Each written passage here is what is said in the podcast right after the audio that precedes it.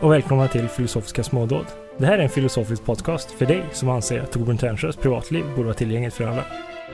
Mitt namn är Simon Skall, jag befinner mig i Göteborg. Jag heter Kristoffer Sundberg och sitter i Lödöse. Eh, Jag heter William och sitter i Stockholm. Eh, idag ska vi diskutera Torbjörn, den svenska filosofen Torbjörn Ternsjös bok Privatliv. Eh, men innan vi dyker in i det har jag lite grejer att säga om eh, hem- hemsidan jag tänkt. Det här är ju första avsnittet vi kör där hemsidan faktiskt är upplagd. Nu är vi ju officiellt ute i podcastrymden och jag vill säga vi är trendsättare i filosofiska podcast. Vårt avsnitt, vi spelar in ett avsnitt om Berkeley. Och det finns andra podcaster på engelska. Till exempel eh, Partial Examen Life. Eh, som är, vad ska man säga, en eh, inspiration och kusin till den här podcasten. Har också gjort ett avsnitt om exakt den boken. Och som kom efter oss. Och eh, den filosofiska podcasten Philosophy Bites gjorde förra veckan ett avsnitt om Berkeley. Jag vill säga, vi är trendsättare. Vi kommer ut först med filosofi om Berkeley. Sen har vi har snott hela vårt upplägg från Parslexan Life, det är skitsamma Det- så länge vi var först med Barclay. Exakt, det är vi som är trendsättarna. jag vill bara säga att det är väldigt kul. Eh, och det är väldigt kul att, att det fortfarande, eller att det verkar ett rätt stort intresse för, eh, för det vi har spelat in. Även om Berkeley är vår minst populära avsnitt. Ja. Ja, exakt, stackars Barclay. Ja, men precis. Och ändå är vi trendsättare inom honom, med honom. Ja, jag vill bara säga, vi har svallvågor över hela etern. Gå och lyssna på Berkeley-avsnitt. Ja, Den var bra. Mm. ja precis. Men, eh, och sen så vill jag tacka Sandra Sundberg, Kristoffers fru, för den underbara konsten hon gör till vår hemsida. Eh, helt, helt fantastiskt tycker jag. Och framföra. Ja. Men, eh, så det var, var, var det lilla jag ville säga om det. Har ni något att säga om eh, hemsidan, om nu när det är uppe, några reflektioner?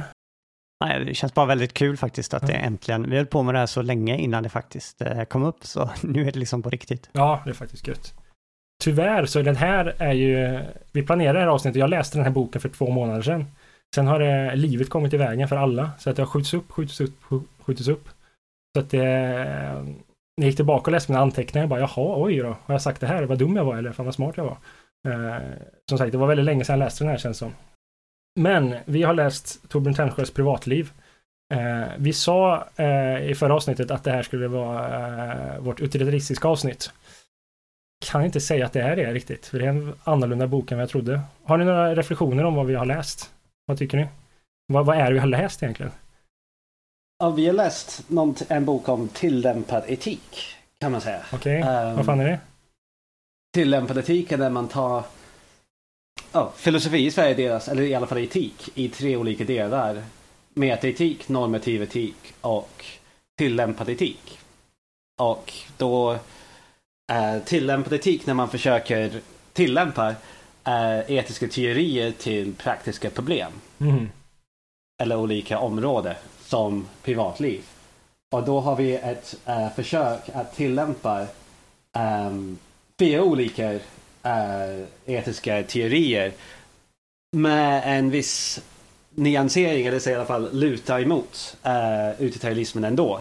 Mm. Att det ändå har en väldigt stor plats i boken ändå, även om det inte hela avsnittet kommer inte handla om det. Alltså, det var jag som prackade på att vi skulle läsa den här boken. Och jag gjorde det utan att ha läst boken, det var lite dumt. Jag vet, jag lyssnade på mm, ett avsnitt av eh, Filosofiska rummet där de tipsade om litteratur. Och så var det någon som tipsade om, ja men Torbjörn Ternsjö har skrivit en bok om utilitarism. Och så tänkte jag, men det är lite kul för oftast när man diskuterar eh, um, utilitarism så pratar man oftast om eh, abortfrågor eller så diskuterar man om eh, eh djur, djurrätt. Eh, och eh, det, det känns, de frågorna, inte att de inte är intressanta eller viktiga, men de känns uttjatade i det här sammanhanget. Eh, så jag tänkte, om det här är ett roligt sätt att diskutera det här på.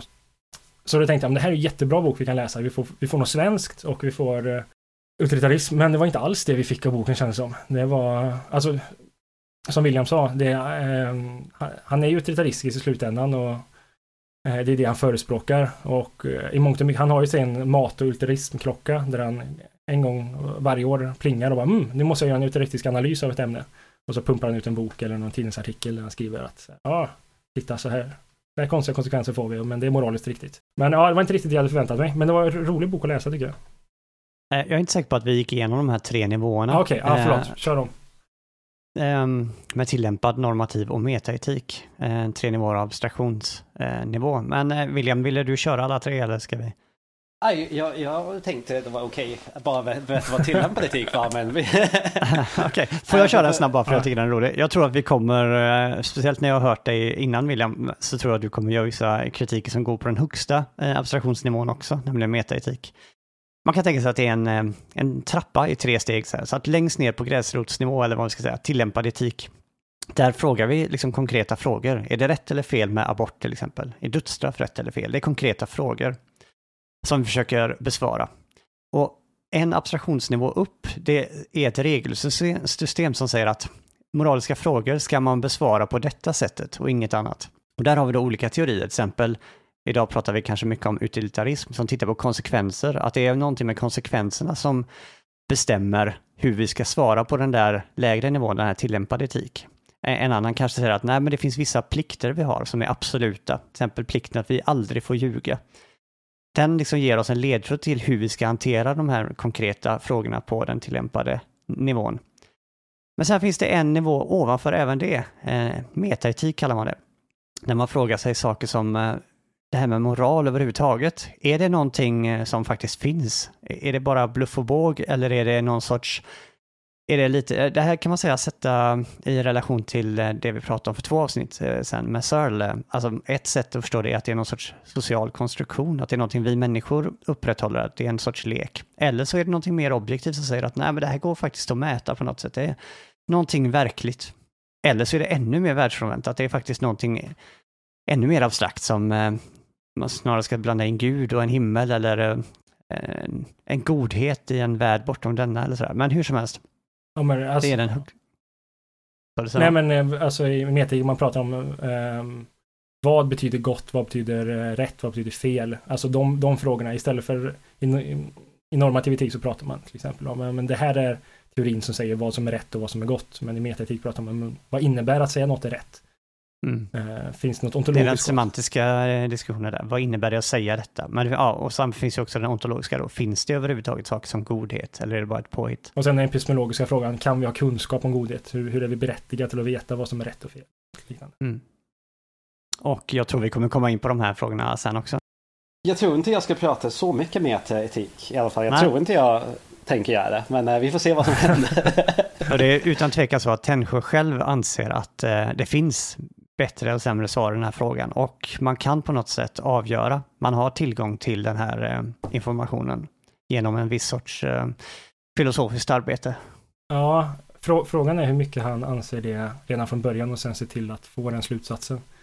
Eh, Nej, men jag tror det är en grund hela tiden. Han kan säga saker som att det är rimligt att anta, eller vi inser att det här är fel, och att om, om de får de här konsekvenserna så är det helt... Alltså han anser på något sätt att han kan känna efter och känna när någonting har gått åt skogen. Ja, ja och nej. Eh, Jag har lite kritik på sättet att argumentera, men vi kan ta upp det lite senare när vi har gått igenom Ja, lite mer. vi kan ta det senare för jag har tillräckligt mycket att säga. Ja, precis. Men äh, själva ämnet privatliv tycker jag är, i alla fall för mig personligt väcker lite känslor. Ehm, så jag undrar vad ni tycker om det här. Alltså, för, från det jag har förstått när jag pratat med er innan det här avsnittet. Ni inte har så, samma ehm, behov av privatliv som jag kanske har. Eller så här, ja, Ja. Stämmer det? Eller vad tycker Nej. ni om ämnet? Jag har gjort en ganska stor resa under tiden jag läste boken. Och det har att göra med också lite hur, vad han diskuterar, alltså vad frågan gäller. Eh, Min, jag, alltså jag har en åsikt som ganska mycket liknar den Tännsjö berättar om i sin introduktion. Det är lite lustigt eh, att han verkligen erkänner hur eh, fel han hade. Han, han börjar boken med att berätta att han eh, fick ett uppdrag av, eh, jag tror det var någon någon politiskt uppdrag att berätta, liksom skriva någonting om privatliv vad filosofin har att säga om privatliv. Och då han liksom reflexmässigt bara försvarade våran rätt till privatliv. Och sen efter att han hade gjort färdigt det här uppdraget han hade fått så började han läsa på och faktiskt fundera på vad han tyckte i frågan. Och kom fram till att han tyckte tvärtom, att han är, han är för ett totalt öppet samhälle. Eh, jag har också reflexmässigt varit för eh, ett eh, privatliv. Eh, dels har jag personligen ett väldigt stort eh, behov av ett privatliv. Alltså jag vill kunna stänga dörren när jag sover till exempel. Jag känner mig inte bekväm med att sova bland andra folk och sådär. Eh, men också har jag reflexmässigt varit emot när man hör talas om så här avslöjanden om att regeringen spionerar väldigt mycket på oss och kartlägger våra vanor och så här, har liksom reflexmässigt tyckt att detta varit eh, otäckt så här och oj, det är skandal att de i hemlighet har gjort allt detta. Eh, så min läsning av den här boken började väldigt, väldigt kritisk till eh, när Tännsjö, han pratar mer om privat, alltså privat privatliv så att säga, när vi, låt säga att vi har rätt att stänga dörren när vi sover och sådär. För att sedan glida över till de här mer större politiska frågorna som kanske är i ropet idag med huruvida vi får eh, kartlägga brottslingar, huruvida vi får eh, göra DNA-prov och så vidare, huruvida vi får, regeringen ska få syssla med elektronisk spaning och sådär. Och jag får säga att under min läsning i boken här så svängde jag faktiskt, har blivit mycket mer vänligt inställd till eh, elektronisk övervakning och sådär. Jag faktiskt så ja, Tännsjö berörde mig här och jag har fått tänka saker som jag inte har tänkt innan. Och, ja, jag har arbete kvar att göra på det här, men eh, det väckte tankar i mig som jag inte har tänkt förut. Det, det får man faktiskt säga. Jag, jag, ehm, det är en väldigt, på många sätt väldigt bra skriven bok. Väldigt, bra, alltså den är väldigt lättläst och den går igenom väldigt många aspekter av, av det här problemet. Och det som är väldigt härligt är att den gör väldigt mycket exempel som man, man får tänka, alltså han har väldigt mycket tidningsutklipp och liknande i som jag tycker det, det gillar jag verkligen när jag läste den. Han exemplifierar verkligen problemen väldigt tydligt. Eh, sen kan man kritisera viss, eh, hans, hans sätt att argumentera eller hans slutsatser och liknande. Men eh, om man är intresserad av den här frågan så är det nästan till en måstebok. Jag tyckte den var, jätte, den var väldigt rolig att läsa och, eh, och väldigt informativ att läsa tycker jag. Så att jag rekommenderar att läsa den verkligen. Jag tycker nog motsatsen för det. Den, Nej, äh, såklart. uh, först och främst så, så, har det inte ändrat min åsikt att jag tycker uh, Alltså för, för, jag har haft så här starkt um, intuitioner emot övervakning hela mitt liv nästan. Jag minns första gången jag såg en övervakningskamera på gatorna i London när jag var åtta eller nio. Och jag blev skrämd av den. Oj. Och jag, jag, jag har fortfarande samma känsla mot den. Jag minns, jag bodde i Linköping ett tag och då kom övervakningskamerorna till pendeltågen. Och jag var med, alltså då var det en, en ganska stor grupp som ville så här, lägga strumpor på dessa eh, övervakningskameror för vi var väldigt obekväma att bli moniterad på bussen och så vidare. Okay. Och, eller pendeltåget och så vidare. Och, och, och när, vi, när, man kommer till argumentationen uh, i, i, i Tersjös bok. Det blir oftast en sorts intuition om vad är rätt och fel som uh, leder argumentationen, så, eller som driver argumentationen. Och jag delar inte alls någon intuition som finns i den boken. Det är lite intressant för jag tycker att eh, om, om man ser hans argumentation i sista kapitlet där när han menar att Eh, ett, ett öppet samhälle är eh, som en konsekvens av eh, socialism, kan man säga. Att de är inte bara kompatibla utan att de följer med varandra. Jag trodde du skulle vara lite mer vänligt inställd till den synen. Alltså bara för att ordet socialismen finns med någonstans betyder inte att jag kommer tycka nej, om det. Nej, det är sant. Det är bra. Det är riktigt, riktigt filosofiskt av dig.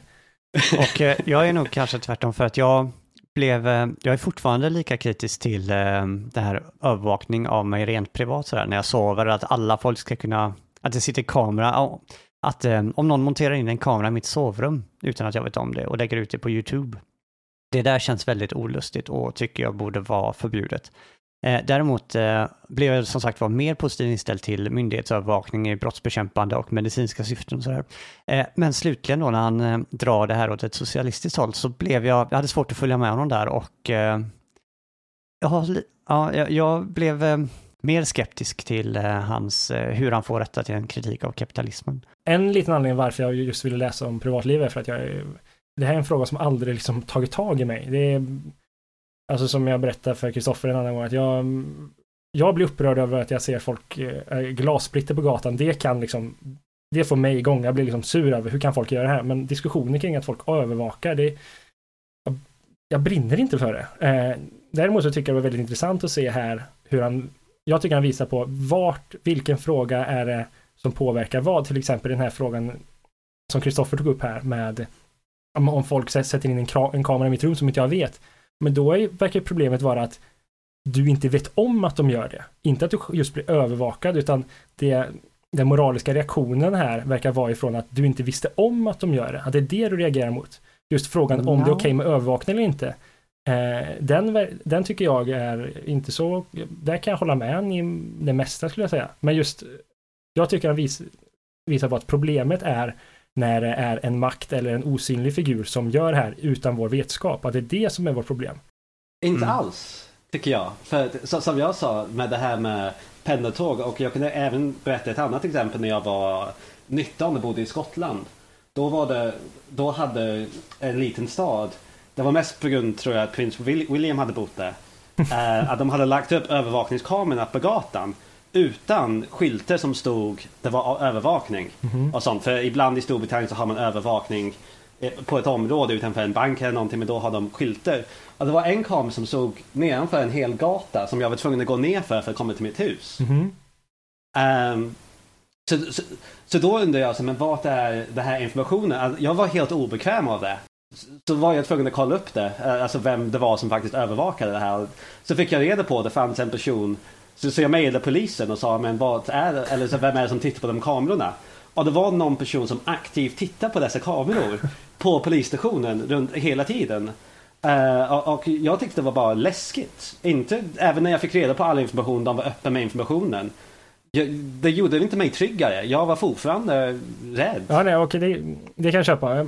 Min poäng var snarare liksom att eh, of, oftast så är det den här att man inte vet om vem det är, men om, om man fortfarande vet om att det är en kamera där och så, om, om man fortfarande är, har intuitionen som strider emot vad eh, Tännsjö påpekar då. Eh, så, Ja, Så, så, jag kan förstå att det finns två problem där. Men bara för att det finns två problem betyder inte att det andra problemet inte är ett problem. nej, exakt, exakt. Jätte, jättebra sagt. Jag vill bara mena Det att, finns också ett annat problem också, för att eh, i början låter det som att eh, Tännsjö pratar mer abstrakt bara med, ska vi ha total öppenhet där alla ser vad alla andra gör och tänker hela tiden? För att sen i senare hälften av boken mer diskutera konkreta saker som att skulle det vara okej att vi upprättar ett DNA-register över alla människor i Sverige så att när det sker ett brott så har vi lättare att avgöra vem som faktiskt är den skyldiga?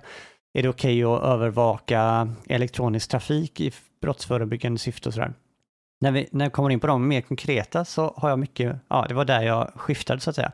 Däremot när vi pratar om att borde vi ha rätt med ett privat rum där vi stänger in oss? Där jag får sova i fred till exempel. Den frågan, eh, förvisso skulle det vara eh, otäckt om någon gjorde det utan min vetskap, men jag skulle inte vara nöjd även om det skulle, problemet för mig skulle inte försvinna även om jag visste att ja, nu har de monterat in en kamera i ditt sovrum. Jag skulle fortfarande önska ha ett sovrum utan kameror. Ja, man skulle vara obekväm. Eller så man vill ha någon slags privat rum inom sina fyra väggar och bakom en dörr. Men jag vill också ha någon slags privat rum ute på stan. Någonting. Om jag sitter och tar, dricker en kaffe, eh, en kaffe på en café. Jag vill kunna vara där utan att, min, att jag har varit där förvaras i oändlighet på någon datorserver. Mm. Alltså det här är, alltså det här, alltså för mig så blir det här direkt en fråga om eh, sociala kontrakt och liknande. Att så här, ja men, ett, alltså om, om vi, om, om vi är okej att leva i ett samhälle där, eh, ja men om, om vi accepterar att leva i ett samhälle, ja då får vi kanske följa samhällets regler, tycker jag. Eh, å andra sidan så kommer ju problemet då, men när har vi gått med på att gå med i det här samhället? Men om, om vi någon gång explicit lyckas gå med i det här, eller anser att vi har gått med i det här samhället, då, då köper jag så här, nej men det är övervakningskameror lite överallt. Vem, det, är, det är så det fungerar idag. Och det är, om, man är, om man vill vara inne på internet får man acceptera att det faktiskt kommer ligga kvar där. Och det är, eh, Ehm, men då har man liksom aktivt gått med på det. Eh, samhället å andra sidan, det blir en mer fråga, en, en större fråga som vi förhoppningsvis kommer ta i, en, i ett annat avsnitt, kanske om det blir Snossik eller liknande. Men jag förstår inte den argumentationen heller. För, att, alltså, för jag har inte gått med på att det finns övervakningskameror. Jag, får, jag är inte, bara för att jag har inte flyttat ut mitt i skogen eh, betyder inte att jag eh, har accepterat att dessa övervakningskameror finns. Jag tolererar dem. Jag aktivt inte försöker förstöra dem. Men det är för helt andra anledningar. För att jag vill inte att Simon ska hitta glas på, på gatan sen och bli förbannad själv. Ja, det är väldigt snällt faktiskt av dig. Ja. Så, så, så jag typ såhär take one for the team. Men Ja. det betyder inte att jag accepterar dem.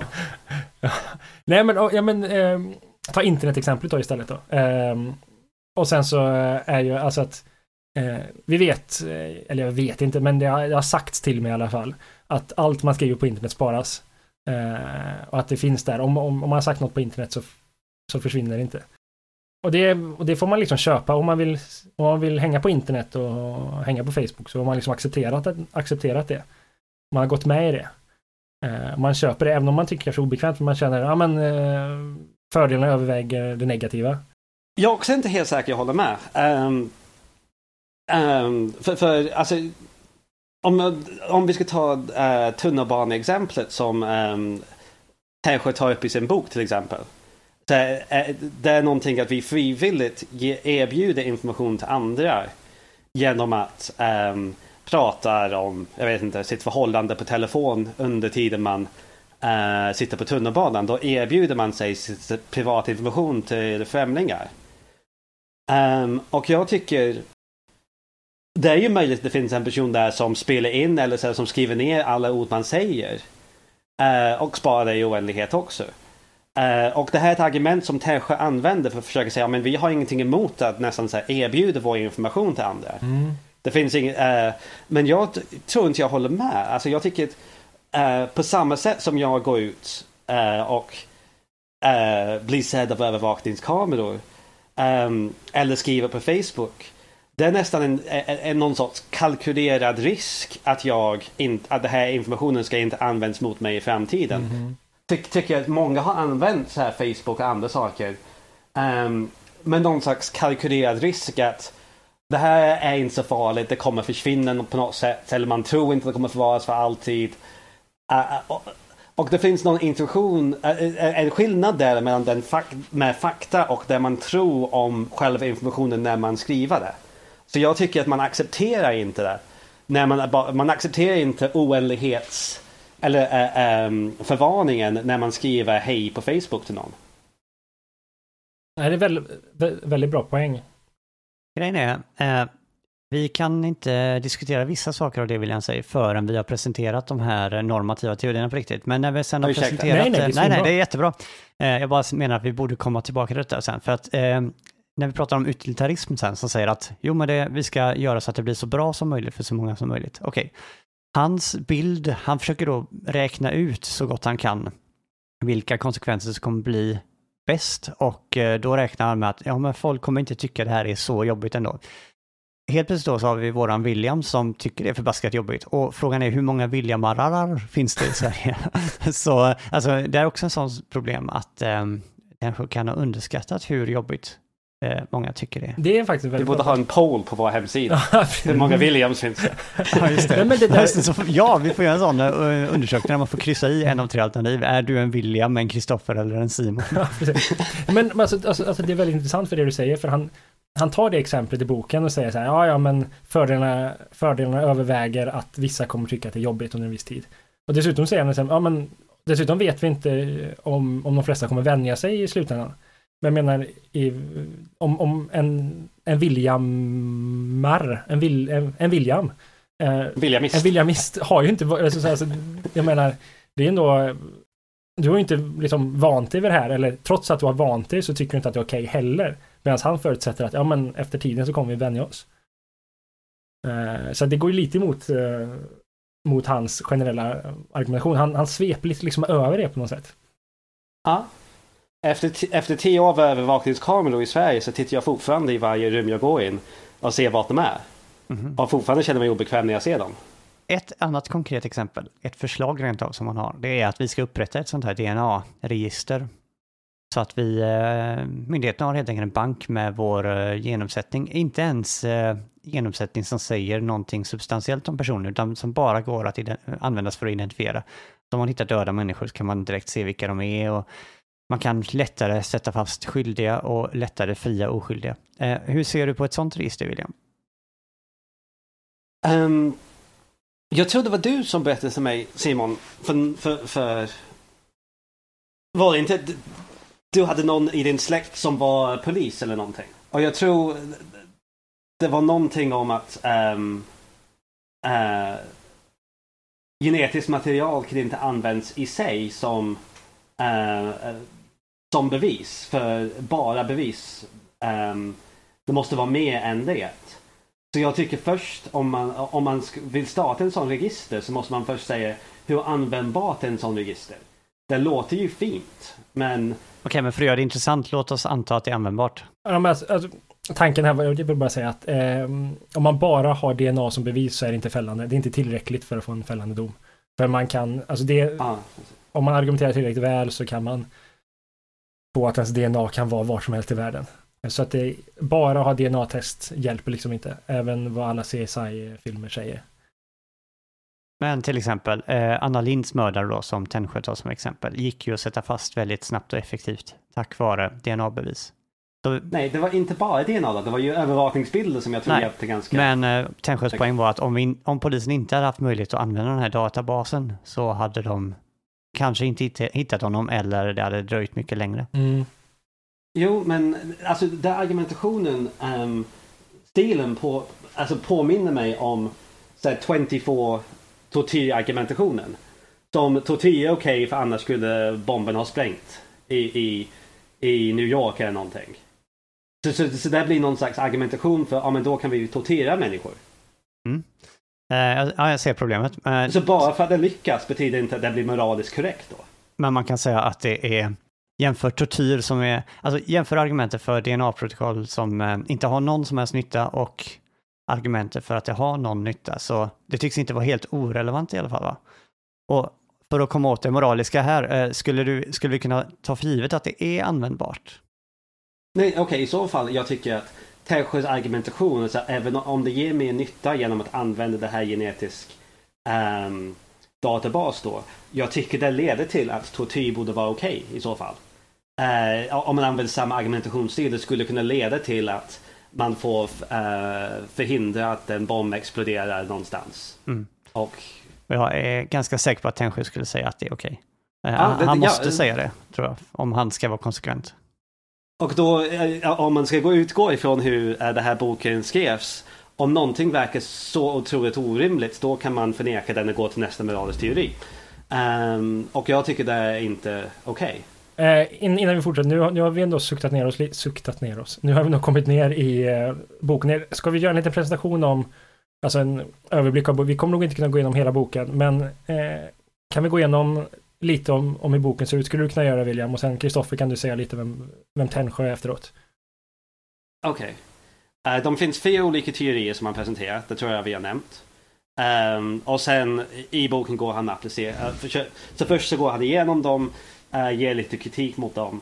Uh, och sen efteråt så um, försöker han applicera dem till olika saker.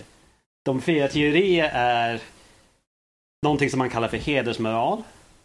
Som är någon sorts eh, som han skulle säga, folkets instruktion om privatliv. Att man ska ha det för att det är bra att ha kontroll över sin egen information. Och han argumenterar att det kommer ifrån hederskulturen. Och det kanske vi- kan prata om lite mer sen. det jag, jag. tror du ville prata om det Mm, Simon. jag tycker det var väldigt intressant. Ehm, sen är det rättighetsetik som handlar om att det är vår rätt. Um, till exempel med egendom. Uh, att man har så här, tillgångar som man äger. På samma sätt så har man rätt över sitt privatliv. Man äger den på något sätt. Uh, den tredje är autonomi. Som är som en autonom, uh, eh, som, som någon slags självständig individ. Så har man kontroll över till exempel sina kroppsdelar och sitt privatliv och så vidare. Att, att hur man agerar är väldigt viktigt då. Där. Um, och sen utilitarismen är, handlar om konsekvenser. Uh, och nytta och man ska försöka öka nyttan. Och Tärsjö är, kommer från den här, här ståndpunkten och vi pratade lite nyss om nyttan och så vidare. Um, och ja, utilitarismen handlar om att man ska försöka antingen så öka lyckan eller minimera lidandet i samhället. Det finns olika nyanser av det. Och jag tror Tännsjö tillhör, om jag inte, inte, minns fel nu, den som handlar om öka lyckan är det viktigaste. Ja, en hedonistisk variant av ultraliberalism kallar han det. Ja. Så, så, så lidandet spelar inte så stor roll om jag förstår det rätt. Det är mest lyckomaximeringen som är viktigare än lidande-minimeringen. Och man ska också se här att uh, ultraliberalism är en konsekvensetisk teori också. Att eh, det är konsekvensen av ens handlande som avgör om det var moraliskt riktigt eller inte. Ja, men, men, Ja. men den sätts ofta i kontrast till det här med autonomi som handlar om typ, motivationen för sin handling. Medan utilitarismen handlar om att man ska eh, konsekvensen. Att den, till exempel, eh, det spelar inte så stor roll om jag hade så här, goda intentioner. ehm, ehm, eller så här, dåliga intentioner. Om det blev ehm, mycket lycka med dåliga intentioner så var det en moralisk handling. Ja, precis. Eh, Så med dessa fyra teorier så försöker han gå igenom olika delaspekter av privatliv. Eh, i, i, så det, man kan säga att det här var del ett av boken och del två går han till um, de här uh, tillämpningar. Ah, nu har jag faktiskt glömt bort alla. Det kan man- Det är övervakningssamhället och eh, Just det. genetisk integritet och så pratar han om kriminalvård. Eh, ja, så det var den, och sen finns det en slutsats där han säger Jag tycker det här men ni får tycka lite hur ni vill.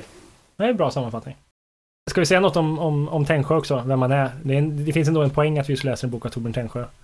Kristoffer, har du något? Eh, alltså, precis som eh, eh, John Searle så eh, av någon anledning så när det inte är sedan länge döda filosofer så är jag extremt mycket mindre benägen att läsa på om deras historia så här. Nej, det kanske är mitt historieintresse som speglar, men jag tycker så här, när man läser om så här gamla 1700-talsfilosofer så är det så här väldigt spännande att se vart de levde och den miljön de växte upp i så här. Och när det är nu levande filosofer, vilket Tännsjö är, så är det på något sätt mindre intressant så här, oj, vart levde han och han gick i skola där och så där.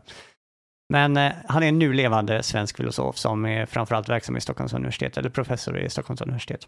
Jag kollar på Wikipedia-sidan och han säger, att han är född 1946, så det är extremt viktigt att veta det. Så, Ja. så är det med det. Han säger att han är Eh. född 46, eller säger Wikipedia att det Wikipedia säger ja, det. okej. Eh, men en sak är ju att han eh, får väl anses vara eh, en av Sveriges, eh, ja, nu ser jag det rätt framför mig också på Wikipedia, så eh, det stämmer. En, en av Sveriges mest tongivande filosofer. Alltså det är en sån filosof som eh, skriver mycket i tidningar och som faktiskt hörs och syns, om man säger så. Till skillnad från kanske mer teoretiska filosofer. Det är kanske mer tacksamma ämnen han ger sig in i. Liksom. Men han har varit väldigt, han har hört och synts mycket och Ja, men inte bara att det är tacksamma, han har ju aktivt publicerat mycket i, i Dagens Nyheter och liknande. Han, han skriver väldigt mycket. Ja, han är också även eh, faktiskt politiskt liksom engagerad och gör saker så här. Eh, Han eh, skrev väl eh, eh, partiprogram till Vänsterpartiet och sådär och Okej. ja, faktiskt en del av den faktiska politiken. Men han har haft en hel del åsikter som jag tror har varit eh, ganska kontroversiella. Eh, vi har redan varit inne på det här när vi pratar om tortyr, att eh, som utilitarist så kan man liksom inte säga så här, det finns ingenting som principiellt är fel, så länge, alltså ändamålen helga medlen, så att så länge det leder till bra konsekvenser så är i princip allting tillåtet. Och eh, en, ska vi säga, specialitet inom filosofivärlden är väl att hitta på det ena bisarra exemplet efter det andra på varför utilitarismen är absurd. Man försöker liksom visa så här att ja, men om du är verkligen en riktig utilitarist så måste du kunna gå med på att det till och med är ja, vad brukar det vara, så här, koka oskyldiga spädbarn i olja. Du kan liksom inte säga att det är liksom fel om det så gör att en miljon människor blir pyttelite lyckligare. Så här. Man är väldigt duktig på att hitta på så här absurda exempel då, som ska visa att det är något eh, väldigt fel med det. Och eh, Tännsjö tycks ju vara konsekvent och faktiskt köpa det här. Alltså det vore på ett sätt skandal om han inte var det. Så att eh, han försvarar, eh, han är inte principiellt emot dödsstraff till exempel och han eh, Även om han kanske tror att det i praktiken inte skulle leda till bättre konsekvenser så kan han liksom inte säga att nej, det är, det är absolut fel med dödsstraff. Och likaså kan han försvara aktiv dödshjälp. Jag, jag, har en, jag har en känsla han ville typ förbjuda boxning tror jag det var. Vill han förbjuda boxning? På samma, Det var någonting med att, att boxning och ehm, prostitution var ungefär samma sak. Och då om man ska förbjuda prostitution så måste man förbjuda eh, boxning också. Mm. Eh, har jag en, en, en, sva- ett svag minne av en debattartikel. Ska se om jag kan hitta den faktiskt. Vet du, jag lyssnade på en intervju med honom där han sa att ehm, han ofta brukar publicera när han får, får genom sin, sin analys av utilitarismen konsekvenser som, som oväntade.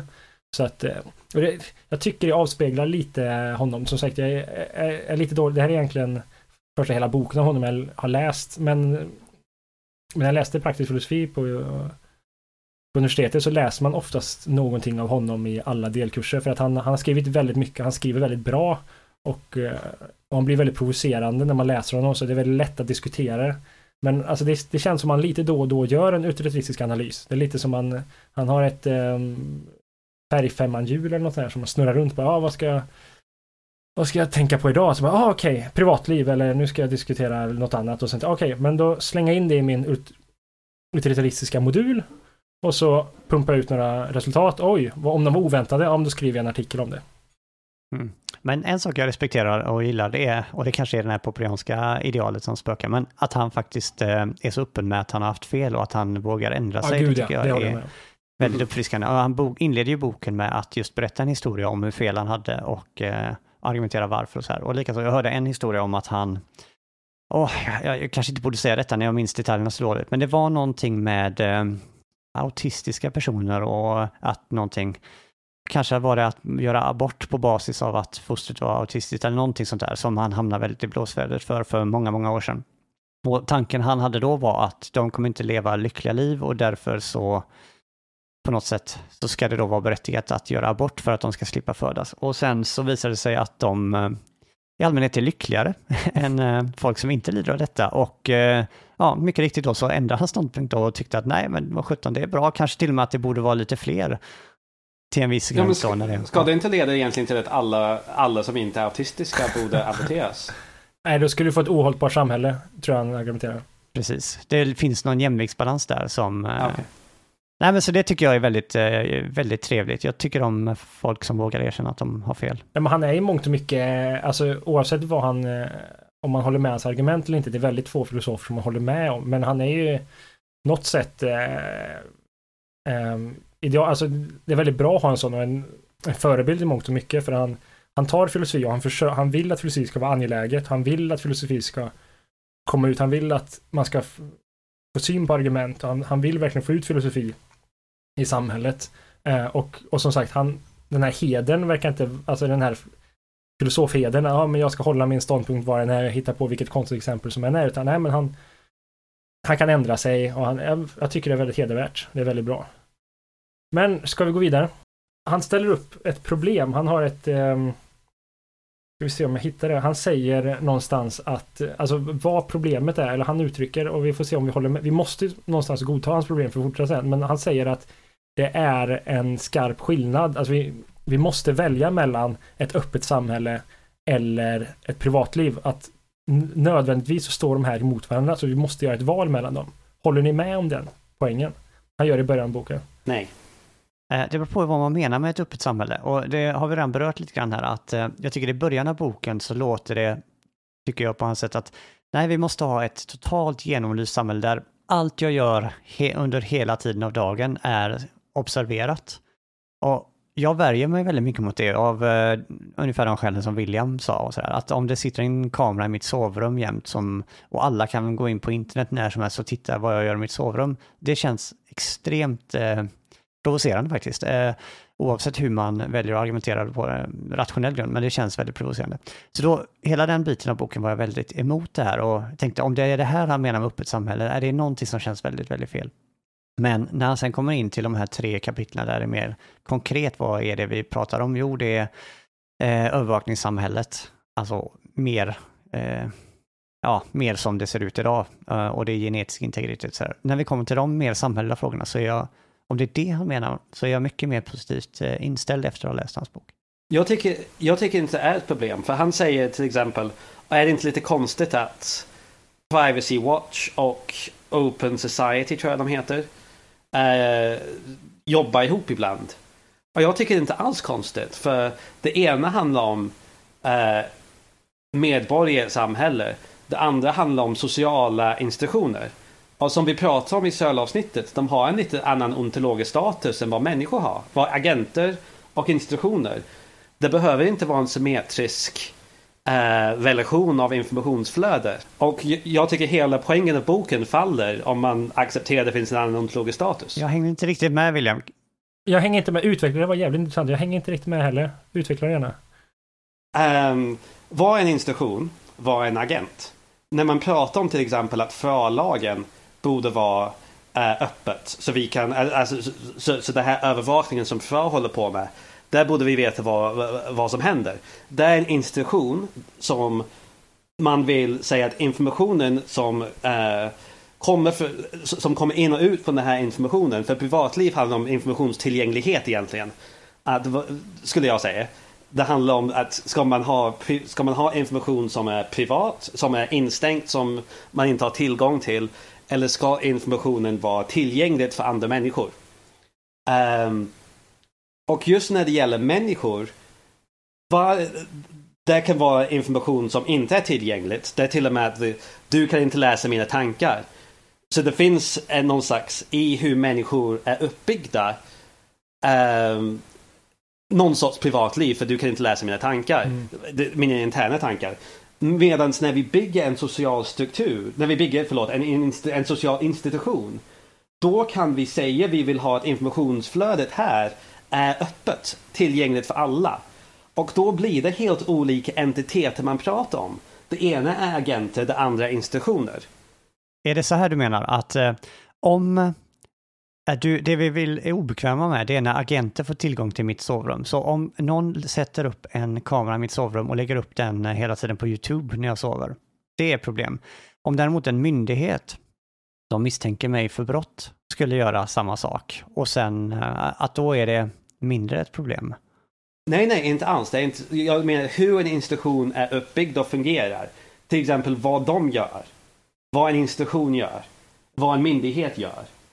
Um, det ska inte vara, det, det, ska, det ska vara öppet. Till exempel det här Open Society tror jag de heter. Det är det som de vill ha. De vill ha uh, transparency brukar man använda på engelska. Mm, okay. en myndighet som man, uh, som man vet vad de håller på med. Som, mm. som inte behåller hemligheter.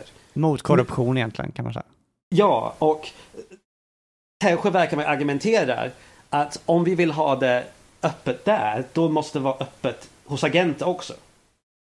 För man kan inte ha så här, eh, både två. Så man kan inte ha det här öppet här och privat här.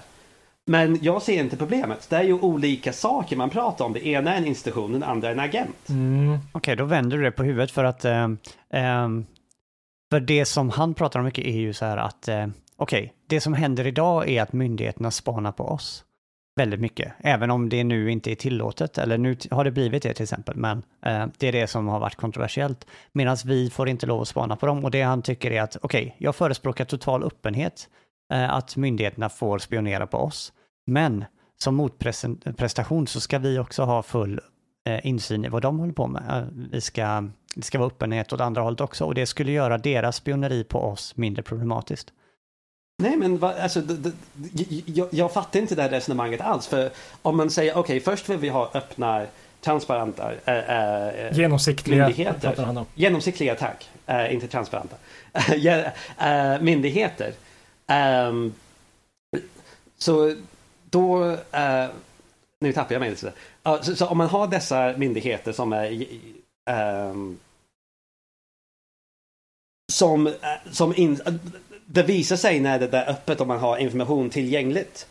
Uh, att de spionerar på oss. Och det tycker vi inte om.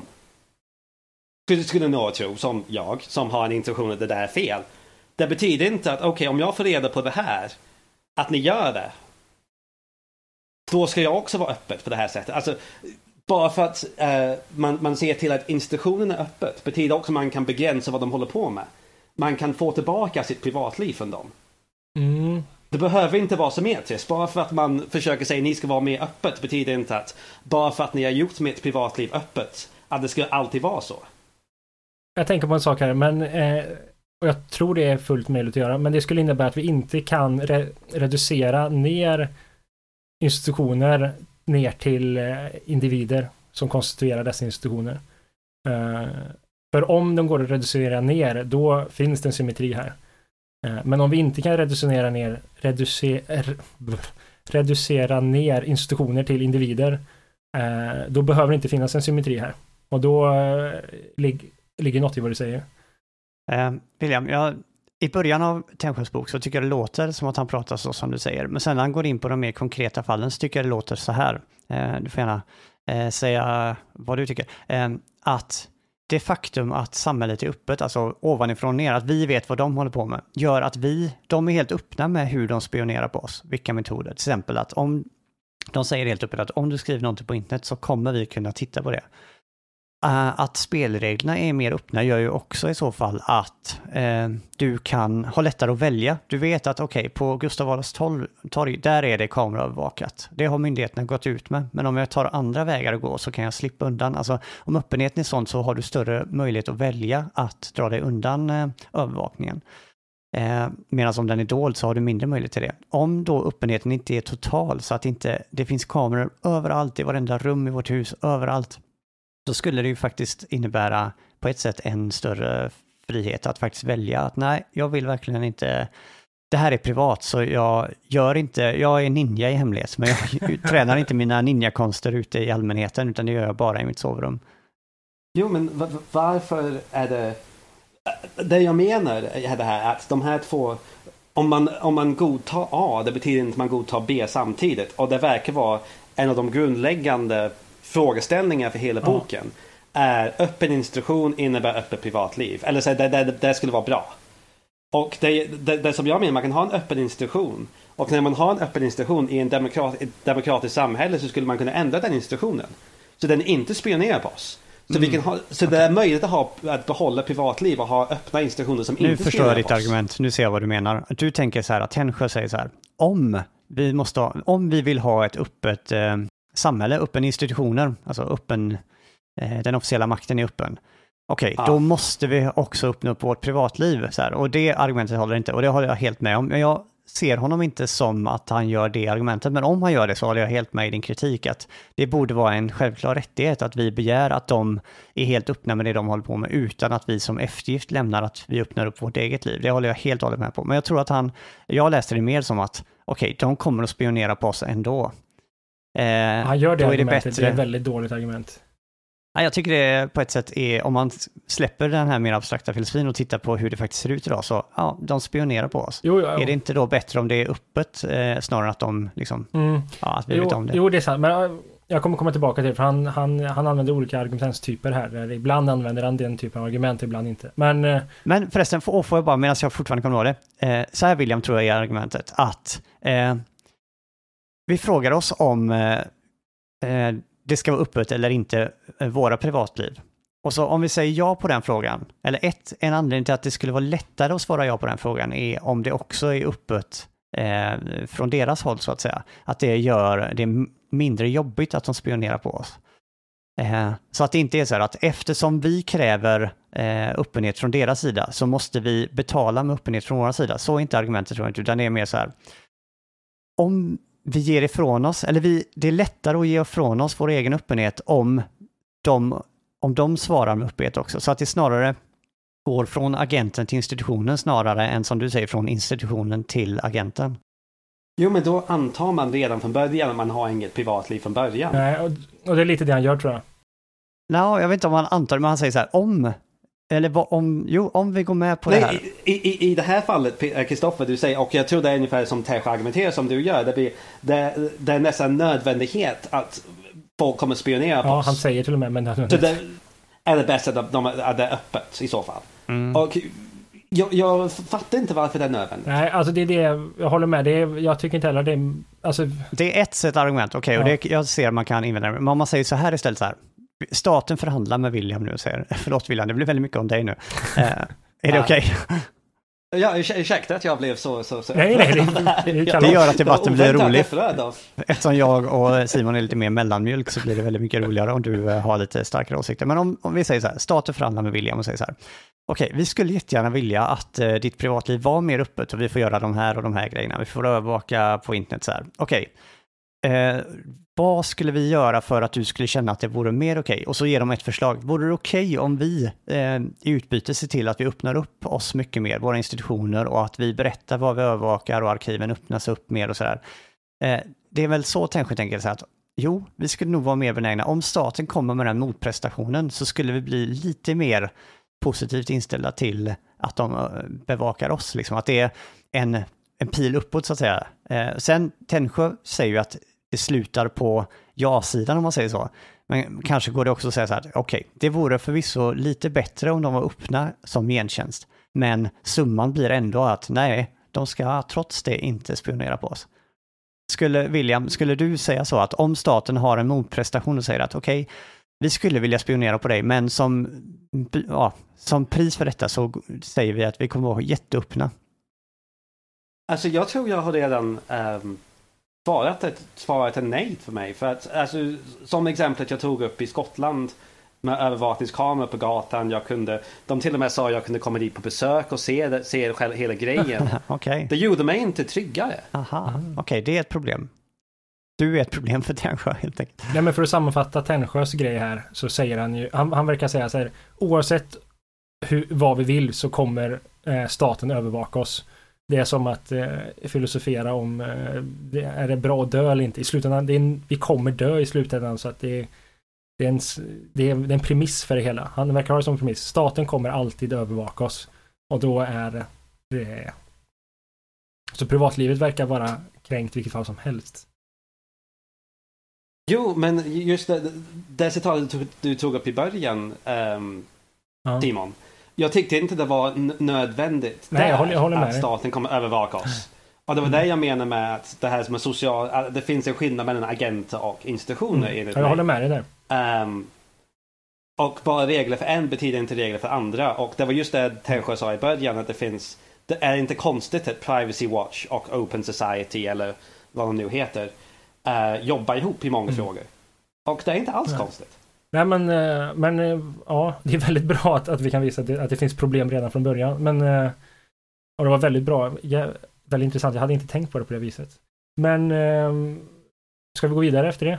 Ja, precis. Alltså det som jag tycker är väldigt intressant, som, som jag ser hans poäng med boken, är, eller, eller som jag, alltså om, han försöker ju gå igenom väldigt många teorier, men som jag upplever det så skulle han lika gärna kunna gjort boken på det här viset. Att han säger att ja, det finns ett, ett privatlivsproblem här. Eh, och grunden till att vi har intuitioner om det här privatlivet är för att vi har en hederskultur i Västeuropa. Eh, som verkar vara felaktig. Eh, och om vi inser att den här är felaktig, ja då inser vi att öppenhet inte är något problem och då följer mina utilitaristiska eh, konsekvenser av det, eller de följer inte av det, men då kan man lägga fram min utilitaristiska teori och se att den inte är problematisk. Eh, jag tycker att man kan se hans argument på det viset. Och, på ett sätt, men Amerika räknar han inte med nej. i eh, det du säger Västeuropa. Nej, precis. Nej, men precis. Väst, och Västeuropa. om man tänker på skandalen som Snowden orsakade så verkar ju de också bli upprörda över att mm. övervakas. Ja, det är sant. Eh. Och därför tar han ju till de andra, så jag mm. tror även de andra kapitlen är nödvändiga, för att han ser ju den amerikanska tänket mer som styrt av det här som vi skulle, som han kallar eh, rättsetik. Men kan vi gå in på det, för det här var det jag tyckte var absolut det bästa i boken. Eh, hans, hans diskussion om hederskultur. Det var någonting som jag aldrig har tänkt på förut och jag tyckte det låg mycket i det han sa faktiskt. Att vi, Väst, Västeuropa till skillnad från Amerika, om han, han säger att det är inte nödvändigt att, att den här uppdelningen faktiskt stämmer, men det verkar finnas tendenser på att det faktiskt är så. Eh, vad tycker ni? Ska vi diskutera det lite? Jag kan diskutera det, ja. men jag vill göra en eh, reservation där, för att jag tycker det är, han diskuterar fyra olika saker och jag tycker det här hederskultursgrejen är någonting helt annat än de andra tre. De andra tre är normativa et etiska teorier som säger att vi bör alltid handla på det här sättet. Till exempel rättighetsetiken säger vi människor har vissa eh, okränkbara rättigheter som man inte får lov att kränka utan en motkompensation. Eller om man tänker en mer kantiansk eh, pliktetisk autonomiteori som är liksom den tredje teorin som säger att vi människor i egenskap av att vara varelser med fri vilja får inte lov att kränka den här eh, rätten att välja och hur vi själva vill. Eller slutligen det utilitaristiska då som säger att nej, vi ska göra så att det blir så bra som möjligt. Men den här första då som du vill prata om, den är, ser jag snarare som en sorts psykologisk beskrivning av att jo, vi är så här, eller vår kultur är så här, så vi har en tendens att känna obehag inför mm. det här och det här. Alltså det är inte riktigt en etisk eh, teori på samma sätt.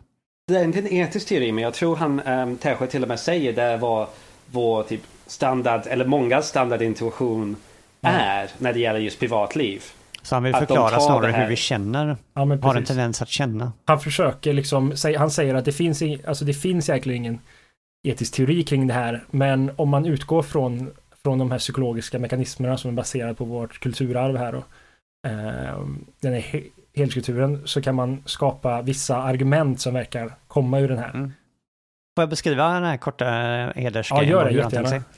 Okej, så han menar att förr i tiden så fanns det en liten majoritet av befolkningen, alltså historiskt förr pratar vi om, eh, adlingar som hade liksom en ära att försvara. Och sen var det den stora pöbeln som liksom behandlades, de hade liksom ingen ära att beskydda. Men den här adel, liksom aristokratin, de måste försvara skymfer mot sin ära. De måste framstå som en viss sorts människa, hedervärd och stolt och så vidare. Och eh, duellerade för att skydda sin ära. Så om jag, och vad ska vi hitta på, spottade framför Simons eh, fötter, så adelsmannen Simon har då en plikt nästan att eh, utmana mig på duell och försvara sin ära. Och eh, vad Tännsjö menar är att den här eh, den historiska processen är så att nu för tiden är vi alla adelsmän och adelskvinnor, så att eh, nu för tiden behandlas alla som att vi har en okränkbar ära att försvara. Så där kan vi prata om så här ära, eh, vad är det nu det heter, eh, ärekränkning. Så att om jag lägger ut en eh, film på Simon när han är full och säger massa dumma saker och lägger ut den på YouTube så har jag liksom förtalat honom eller kränkt hans ära och kan faktiskt dömas för detta i lag och sådär. Och det här sortens tänkande menar Tännsjö då ligger historiskt grundat i den här eh, eh, sättet att se ära som någonting som kan kränkas och som måste försvaras. Och att det är därför vi reagerar som vi gör när vi upptäcker att någon till exempel smygfilmar oss eller sådär. Ja, så, så det, till exempel man, speciellt i Sverige så märker man det också. Man är inte så öppen med till, till exempel hur mycket man betalar i hyran eller hur mycket man, betal, hur mycket man får i lön. Om man, ska fråga, om man ställer den frågan till någon så brukar man typ nästan be om ursäkt när man ställer den Mhm. frågan. Så det blir någon slags intrång i deras privat information som man inte har tillgång till. Och samtidigt, om jag får reda på hur mycket någon tjänar ska jag inte sen förmedla vidare det till någon annan heller. För det är typ information som tillhör um, den personen den- den berör. Så det blir någon slags privilegium för att kontrollera sitt informationsflöde. Okej, men anledningen till att Tännsjö tar upp det här nu då är ju att han frågar sig, okej, men det här med hedersmoral, hur vi nu förstår det, ger det oss anledning till att förneka myndigheter att göra sådana här intrång i vårt privatliv? Och det han tittar nu då är, okej, kan vi här hitta sådana här motiv? Och eh, Tännsjös svar är ju negativt, att nej, vi kan inte, det, eh, liksom hedersmoralen kan inte ge oss tillräckliga skäl att eh, förneka det här. Och jag, som jag förstår det i alla fall så tror jag hans huvudsakliga invändning är det här att eh, om vi går med på att vi eh, inte får lov att skriva om folkgrupper eller människor på detta sättet för att liksom kränka deras ära, då innebär det en substantiell eh, inskränkning av yttrandefriheten och han värderar yttrandefriheten högre. Alltså det är någon sån basal demokratisk rättighet att Han, han, han värderar inte högre, han säger att alltså, yttrandefrihet har i sig inte något värde, men det är oftast så högt instrumentellt Ja. värde så att den faktiskt triumferar det andra. Exakt, just det. För hans, det enda som har liksom intrinsikalt värde, alltså det enda som är värdefullt i sig själv enligt honom, är ju eh, ökning av lycka. Så tanken måste här då vara att eh, yttrandefriheten är så nyttig för att generera mycket lycka. Det ger ett samhälle som är väl disponerat för att generera mycket lycka till alla. Här har jag en fråga. Eh, det är ju så han argumenterar, framförallt argumenterar han så på slutet. Men säger han, för att eh, när, han går igenom de här yttrandefrihetsgrejerna och liknande i boken, alltså, alltså det, det baseras ju på att han har, utgår från den metaetiska synen att eh, lycka är det enda som är intressant, eller att det är det värde vi ska utgå ifrån. Ehm, men de andra eh, teorierna av autonomi och pliktetik, eh, eller rättsetik menar jag, eh, de har inte alls de samma värdena. Så använder, kommer, etablerar han någon gång eller säger han att jag kommer bara utgå från den hedonistiska metaetiska positionen? Nej, det gör han inte. Men jag, Det tror jag inte. jag tror att han tänker sig att även de andra kommer att eh, acceptera att yttrandefriheten är så viktig. Mm. Men det, det, återigen, nej. Alltså, inte, just nu vill jag vara klargöra, jag försöker inte förespråka att man tar bort yttrandefrihet. Jag menar att privatliv kanske har ett instrumentellt värde på samma sätt som yttrandefrihet har det. Mm. En sak som jag störde mig på länge när jag läste boken var så här, ja men mobbing, så här, nätmobbing och så. Om alla får skriva vad som helst om folk så då borde det vara fritt fram för smutskastning och mobbning. Så här, och mobbning det är ju någonting jättehemskt och just det är säkert ännu mer nu bland ungdomarna via nätet och sådär. Eh, och jag tyckte att han aldrig gav mig svar på det. Men till slut så kom det ett svar eh, som jag tyckte var ganska bra faktiskt. Eh, och det är ju det att mobbing är någonting dåligt. Och, men då är det själva mobbningen som är dålig, inte det faktum att vi berättar saker om andras privatliv, utan det är det att det är att vi förföljer en människa med kränkande, liksom, det är själva den aktiviteten. Och det här hänger samman med hans försvar av yttrandefriheten. Han anser ju att det ska vara fullt legitimt att förneka förintelsen, att eh, ge uttryck för rasistiska uttalanden, att eh, smutskasta olika religioner och sådär. Så länge inte detta sker i samband med en brottslig handling, som man står i en, framför en lynchmobb och säger de här sakerna.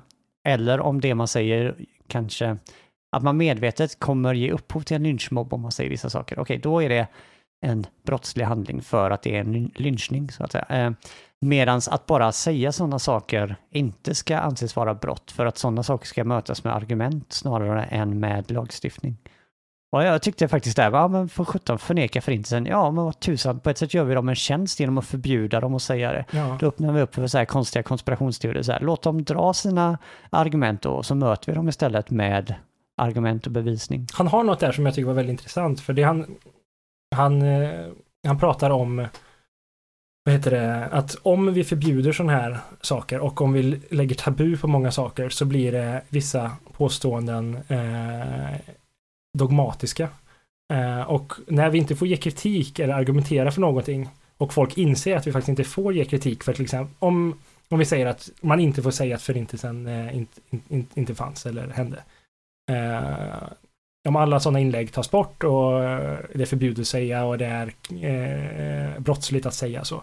Då kommer folk i slutändan kanske upptäcka, oj, men det finns inga argument för att säga det här. Så då verkar de kunna, och då menar han att, ja men då, när man blir misstänkt för det här och det inte finns något, något positiva argument för den ena sidan, då kan man nästan godta till och med jättedåliga argument för den andra sidan och helt plötsligt så kommer folk börja tro att förintelsen inte fanns på grund av att eh, att eh, det inte finns några argument för den ena sidan utan det bara är lagstiftat. Och, eh, och då menar han eh, att det är väldigt negativt. Men är, är då mobbning okej okay då? Om, det, om man nej. säger sanna saker? Eh, nej, det, hans eh, påstående tycks vara att mobbning är inte bra. Men det är inte det faktum att man avslöjar saker om någon privatliv som gör det dåligt, utan det är själva mobbningen som mm. företeelse. Precis som rasism är fel, men det är inte det faktum att man säger, liksom, det är inte, vi ska inte förbjuda folk att yttra dem. Däremot behöver inte fenomenet vara okej. Okay. Nej, okay. ja, nej, men det är faktiskt en väldigt eh, fin distinktion där. Jag menar, eh, alltså man får ju säga, man får ha konstiga uppfattningar. Det ska inte vara olagligt att ha vissa uppfattningar eller yttra dem. Men om man, då blir man ju sig lite pliktetisk eller deontologisk. Att man har, att, men om man har intentionen att göra dem och framförallt göra dem i en situation där man gör det för att skada eller för att förnedra eh, en individ eller en folkgrupp eller en religion eller vad man nu vill. Det... Ja, så länge det leder till lidande så har han inga problem med att uh, köpa det även. Men i, i Tännsjös grej så är det inte en, det, det är väl konsekvensen mm. som spelar något roll det är inte avsikten. Så eh, om, om, om, om en, så även om jag typ har en avsikt att, att, att, att mobba dig nu, Kristoffer. Ja. Um, men det leder till en konsekvens att jag säger sanningen eller någonting. Var, varför är det fel Nej. då? Till exempel om jag... jag till exempel människor, när jag var så här yngre och så vidare så, så tyckte um, killar att det var uh, fint att reta mig för att jag hade långa omanliga ögonfransar. Va? Um, som jag har. Uh, jag har ganska långa ögonfransar men på något sätt var det så här, William har mascara på sig eller någonting och det var någon, någon sätt att man skulle bli um, retad. Uh, jag tog inte åt mig så mycket då och jag tycker det är roligt nu att de försökte än så. Men um, är det fel att de försökte äh, typ såra mig på något ja. sätt? Eller Eh. För, för, det var bara deras avsikt, men det var så här skitsamma. Ja. Jag har långa ögonfransar. Ja, men jag, jag vill säga en filosofiskt svar på det. Men först vill jag bara göra en konstig observation. Alltså jag tycker det är charmigt på ett sätt. Eh, av oss tre så är du den som ger uttryck mest för obehag av att, hamna, liksom, att bli övervakad och sådär och du känner ett behov av privatliv. Samtidigt är du den som överlägset delar med dig av personliga detaljer. Jag är så här skitnervös, eh, jag, jag känner mig orolig. det känns jobbigt att släppa ifrån mig eh, privata detaljer. Jag och Simon pratar om det, hur du bjuder på dig själv så mycket, vilket jag tycker förhöjer liksom, den här podcasten, men Jag hade inte klarat av att göra det. Ja, det var en lustig observation. Jag väljer att göra Okej, jag förstår. Ja, det är sant. det här valet att jag kan e- ha kontroll Mm, över Okej, det här. det är jättebra poäng. Du gör en bra. kalkylerad risk över att, att, att, att, att eh, ge ut lite om dig själv så att jag och Kristoffer framstår som bättre. Alltså inte att vi står fram, men just att vår, ja. vår podcast blir bättre. Ja, men det är jättebra. Den kalkylerade, också en kalkylerad risk att jag inte kommer bli mobbad via Ja. mitt mail och, och så här, att du har långa ögonfransar. Vi får försöka hålla oss. Altruisten William, tycker jag. Um, jo, men uh, tyvärr, ytterligare, då kommer vi återigen in på de här absurda, eller ibland inte så absurda, utan högst konkreta fallen där Tännsjö kan ju aldrig säga att det är i princip fel att mobba någon. Han kan inte säga att det alltid i alla situationer skulle vara fel att mobba folk. Han tvingas ju erkänna att om Kristoffer blir jäkligt olycklig av att mobbas samtidigt som en miljon andra människor som tittar på ett tv-program där Kristoffer utsätts för förnedrande behandling blir pyttelite gladare, ja då kanske summan väger över till att det trots allt är moraliskt legitimt att göra ett tv-program där Kristoffer blir mobbad. Så tyvärr är ju en konsekvens. Mhm. Mm. Så om nu de här mobbarna blev lite, eller så pass mycket gladare av att mobba dig kontra hur ledsen du blev av att bli mobbad, alltså om den visan då klickar över på andra sidan så kunde det ha varit moraliskt rätt av dem att göra så, vilket jag tror många och säkert alla vi eh, tycker är ganska konstigt. Jo, men, men, men, men, men det som jag, försöker, som, jag, som jag tror jag försöker säga nu är att mobbning är inte en, en konsekvent handling. Det handlar mest om en avsikt. Och då är inte mobbning någonting ens relevant för terrorismen då. Just det. Det kanske är jag som är så här missat någonting för vi alla tre är inte så bra på praktisk filosofi Nej. tror jag. Eller vi har inte lärt så mycket i jämförelse men är det inte så att eh, det är mycket mer i mobbning så här, eh, det en avsikt. Ja, jag håller med. Det, det är väldigt intressant där för att det finns ett exempel. Jag vet inte riktigt var jag har hört detta, om det var pedagogikutbildningen eller om det bara var i privatlivet. Men en elev som inte upplever sig mobbad, men de vuxna som ser situationen tycker att det är ett solklart fall av mobbing. Men den här som är berörd förstår inte och känner sig inte mobbad. Är det mobbing då? Eh, Det får ju kanske inte då negativa konsekvenser, åtminstone inte för den här som inte känner sig mobbad. Och där är det ju i allra högsta grad avsikten hos de här mobbarna som i så fall skulle vara problematiskt. Alltså, jag, jag har också tolkat det så, men Ja. eh, alltså jag tolkade det först så när jag presenterade det förut. Men sen tror jag att man det, det går ju att vända på det just i det exempel som du sa där, att, eh, att man kan definiera mobb, mobbning som konsekvensen bara så att om någon upplever sig mobbad så är man mobbad. Eh, men om man definierar mobb, mobbning på det viset, då kan man definiera det i konsekvensetiska eller utritiska termer. Eh, men å andra sidan så skulle ju inte Tännsjö gå med på det, för då skulle vi, för han säger ju att ja men varje gång någon blir illa berörd så ska vi inte bry, alltså det är inget så här för att någon säger något ska vi inte, och folk blir illa berörd behöver vi inte alltid ta det i beaktande för de andra konsekvenserna kan övertriumfera det. Till exempel. Det låter som att vi närmar oss en sammanfattning av den här poängen. Ja. Okej, så Tännsjö frågar sig så här då. Leder hedersmoral, det han nu har valt att kalla hedersmoral, leder det till att vi är berättigade att inskränka eh, myndighets rätt att eh, övervaka oss? Och hans svar är negativt. Hans svar bygger på att eh, det skulle leda till en orimlig inskränkning av yttrandefriheten. Eh, jag noterade en viss frustration med att det jag tycker är obehagligt med att bli övervakad inte riktigt beskrivs av eh, eh, Tännsjö i form av hedersmoral, alltså den här eh, känslan av obehag, att det liksom inte riktigt fångas in med att jag vill styra min publika bild. William noterade eh, problemet med, eh, vad var det nu, att det är att konsekvensmässigt så är det inte alls uppenbart att eh, nackdelarna överväger, eh, eller att fördelarna överväger nackdelarna för att det faktum att det är falska rykten och sådär, eh, att vi fe- säger felaktiga saker om folk och så kan få mycket sämre konsekvenser. Ja, precis. Men vad bra, var- men då lägger vi den, då har vi försvängt hedersmoral och diskuterat det. Men då, ja, ska vi nämna någonting om, eh, re, om autonomi och eh, eh, Rättsetik, rättsetik också, bara snabbt. det gör jag gärna och... eh, Jag har inte så mycket eh, intressant att säga om dem faktiskt, men eh, ni får gärna säga något om ni har. Jag kan ta någonting om autonomin. Ja, om, om, jag kan prata igenom rätts... Eh, jag vet inte hur bra det kommer bli, men jag pratar gärna om rättsetik. Okej, så eh, tanken är då, eh, enligt rättsetiker då, så tänker man att vi människor och eventuellt andra varelser, det här är ju liksom en omdiskuterad fråga, har även djur sådana här rättigheter? Men åt, vi säger människor. Vi människor har vissa okränkbara rättigheter, så att till exempel att folk får inte gå och döda mig hur som helst. Man får inte skada mig. Eh, jag har vissa andra sådana här rättigheter och en kontroversiell fråga är då om jag har rätt till min egendom, vilket många tänker. Och en väldigt stark figur i detta är Robert Nozick som jag tror vi nämnde som hastigast i eh, Marx-avsnittet. Och även i Searle-avsnittet också kanske. Som i en bok som på engelska heter Anarchy, State and Utopia eh, lägger fram en teori som är väldigt så här, typisk rättsetisk.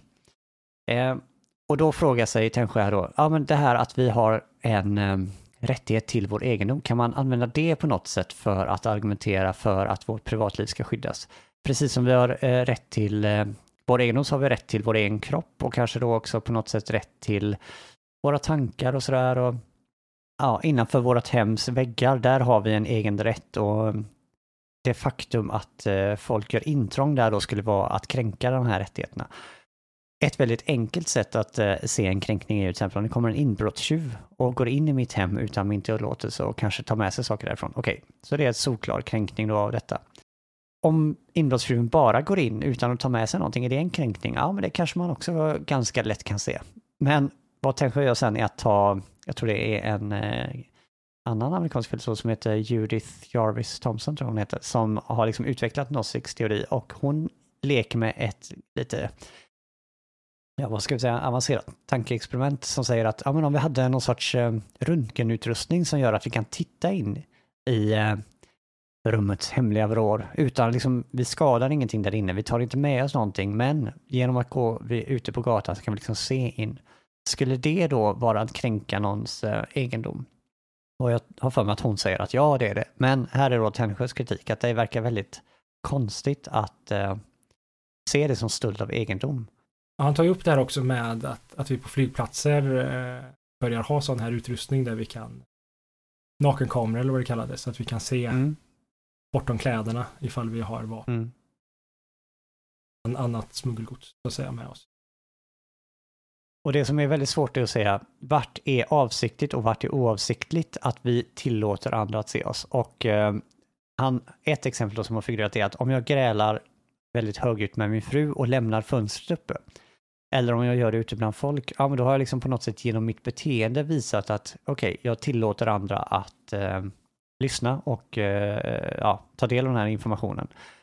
Eh, han menar att den här gränsen mellan för vad som är privat och offentligt är väldigt svår att dra när man väl börjar titta på det riktigt ordentligt. Och William har redan varit inne på detta, till exempel när man sitter och pratar i telefon på tunnelbanan.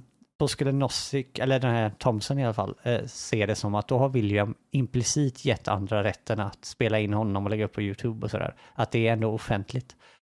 Och det här går också att dra till det här med att skydda vårt genom. Eh, till exempel om en frisör klipper av med håret så har frisören möjlighet att plocka upp mitt hår. Eller det var någon journalist som hade tagit en servett som någon har använt för att kunna ta DNA-prov på en person och visa att denna var släkt med Hitler, vilket var sensationellt och lite jobbigt för den här personen.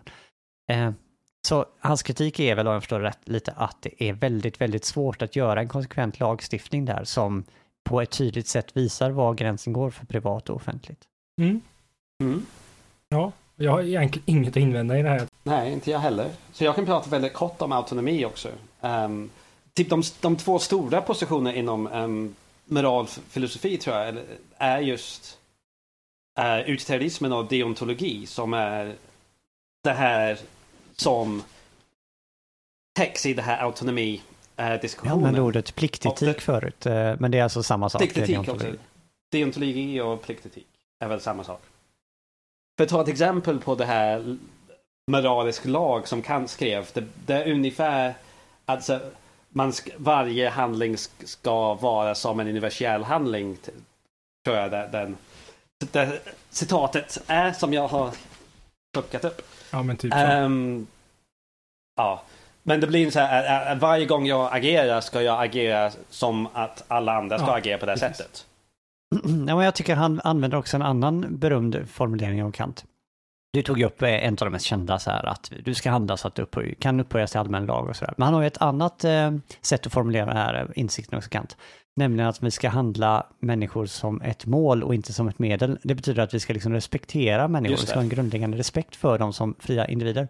Låt säga att jag vill upp på ett, eh, min mikro står ganska högt belägen så jag har lite svårt ibland att titta hur det ser ut det jag värmer. Men av någon anledning så böjer sig Simon framför, nedanför mikron så här och knyter skorna. Om jag bara helt utan fråga Simon bara använder honom som en trappa och bara ställer mig på honom och för att skita fullständigt honom. Jag bara, mitt mål är bara att se eh, hur min mat ser ut om osten har smälter nu. Så jag använder Simon som, jag använder en pall eller någonting. Han är liksom bara ett, ett instrument för mig, ett verktyg då har jag gjort någonting väldigt, väldigt orätt skulle jag kanske säga. Men om jag däremot frågar Simon, ursäkta mig Simon, är det okej okay om jag använder dig som en fotboll? Jag behöver se om osten har smält. det här med exemplet blev jättekonstigt, men, men eh, då använder jag Simon, jag respekterar Simon som ett mål. Han är ett mål i sig, han har egna ambitioner och han har egna, en egen vilja. Och genom att fråga honom, får jag använda dig på detta sätt? Så ja, ger han så sitt medgivande, då har jag respekterat honom. Men om jag använder honom som ett medel så gör det inte. Och det här pratar då eh, Tenskär om att, att vara autentisk och att eh, respektera någons autonomi. Det är liksom om vi frågar dem, är det okej okay om jag gör det här nu? Är det okej okay om jag gör det här? Om vi då övervakar personer utan deras vetskap, där då respekterar vi inte dem. Vi använder dem på något sätt som ett medel. Eh, där vi, vi vill ha ut någonting av dem och så bara använder vi dem. Och hans, hans diskussion sen är väldigt mycket det här huruvida handlandet av staten gör att subjekten inte längre kan vara autonoma i betydelsen fria att forma sina liv som de själva vill.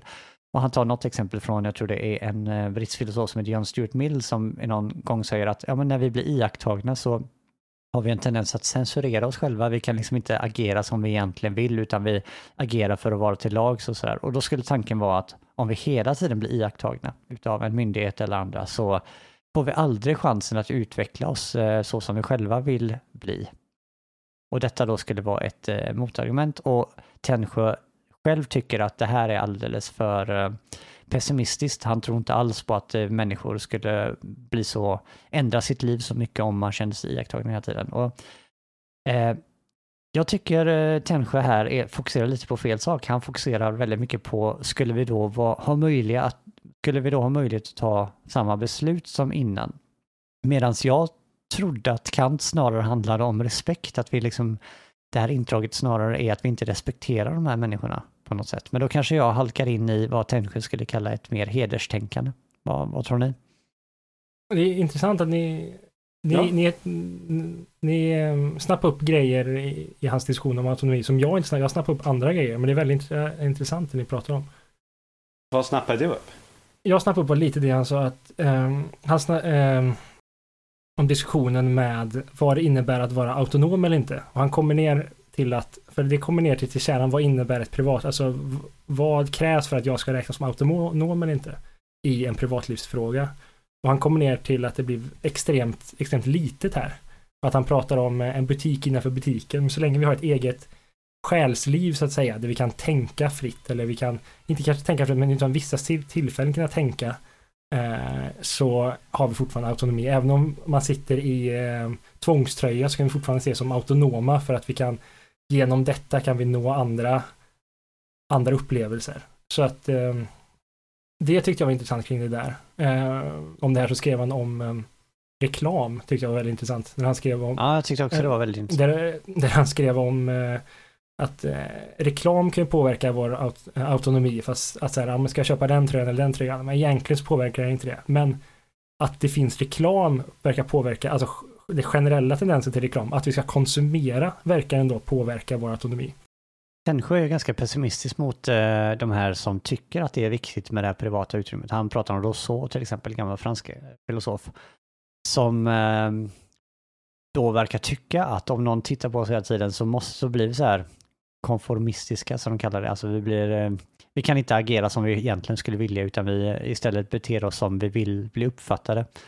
Eh, och så hans kritik är lite grann så här att eh, han säger, eh, jag tror att det Ah, eh, att det beror på att eh, Rousseau och Montaigne, någon annan gammal filosof, mm. har en olycklig dragning åt att romantisera ensamheten. Mm. Eh, och jag vet inte, eh, jag värdesätter ensamheten. Jag menar, jag skulle inte vara jag skulle inte vilja vara ensam hela livet såklart. Och det är, vi har isoleringscell som är ett strängt straff. Så att vi människor har ju såklart ett behov av andra människor.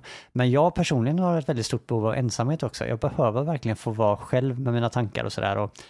Jag håller på med musik och när jag spelar in musik så vissa bandmedlemmar vill ibland vara med mig när jag gör musik för att det är roligt såklart att vara mer delaktig. Men jag har också samtidigt ett behov av att jag behöver vara ensam ibland. Jag kan liksom inte riktigt ta ut svängarna och spela. Alltså när jag spelar så spelar jag fel ibland. Så jag, jag vill ha den friheten och då ibland vill jag vara själv verkligen och kunna andas ut och verkligen, ja, jag känner, jag har ett stort behov av det. Jag är likadan. Vad heter det, Tännsjö argumenterar här, jag tycker det, det, är, det är någonstans, som man säger, det blir en empirisk fråga. Eh, för, eh, för det första så kan det ju vara att man, att så här, ja, men du är bara ovan med att agera med andra. Eh, så om du gör det så kanske du får den här avslappningen i slutändan. Och, och, och eh, han hänvisar till viss eh, positiv psykologisk forskning och, som visar att, eh, eller lyckoforskning då, att eh, ex, eh, extroverta och sociala personer är, är oftast lyckligare och det är ju då det han är intresserad av så att det verkar bara vara positivt att vara eh, publik. Får jag komma med en invändning här? För jag tyckte det var det sämsta argumentet i hela boken. ja, jag var också skeptisk till det. jag såg det bara, jag säger inte som argument, jag tänker bara, men det, i slutändan är det en empirisk fråga. Vi kan kolla, blir folk lyckligare eller inte? Och om det är det vi värdesätter. Ja, men det spelar ingen roll här. För att bara för extroverta människor bjuder på mer information. Till exempel, vi har, vi, vi har märkt i det här, eller anmärkt i det här podcasten. Jag bjuder på mer privat uh -huh. information om mig själv. Det betyder inte att jag vill offra mitt privatliv. Eller säga jag, jag är öppen till allting. Jaha, okej. Okay. Um, vi hade ehm. nämligen installerat en webbkamera i ditt sovrum så här. Gå till filosofiska smådåd, ät. ät William sover. Um, det är väldigt underhållande till för mig när jag sover. Um, men bara för att extroverta människor är gladare betyder inte att de vill, är, vill inte ha någon sorts begränsning alls på sin uh, privatinformation. Det var ett jättekonstigt argument i, i, i, Tännsjös bok. Nej, precis. Och, och, man kan ju dessutom se det lite så att alltså, eh, blir extroverta personer lyckligare av att vara öppna kontra vad eh, introverta personer är? Eller är det så att extroverta personer redan från grunden har en högre lycklighetsnivå?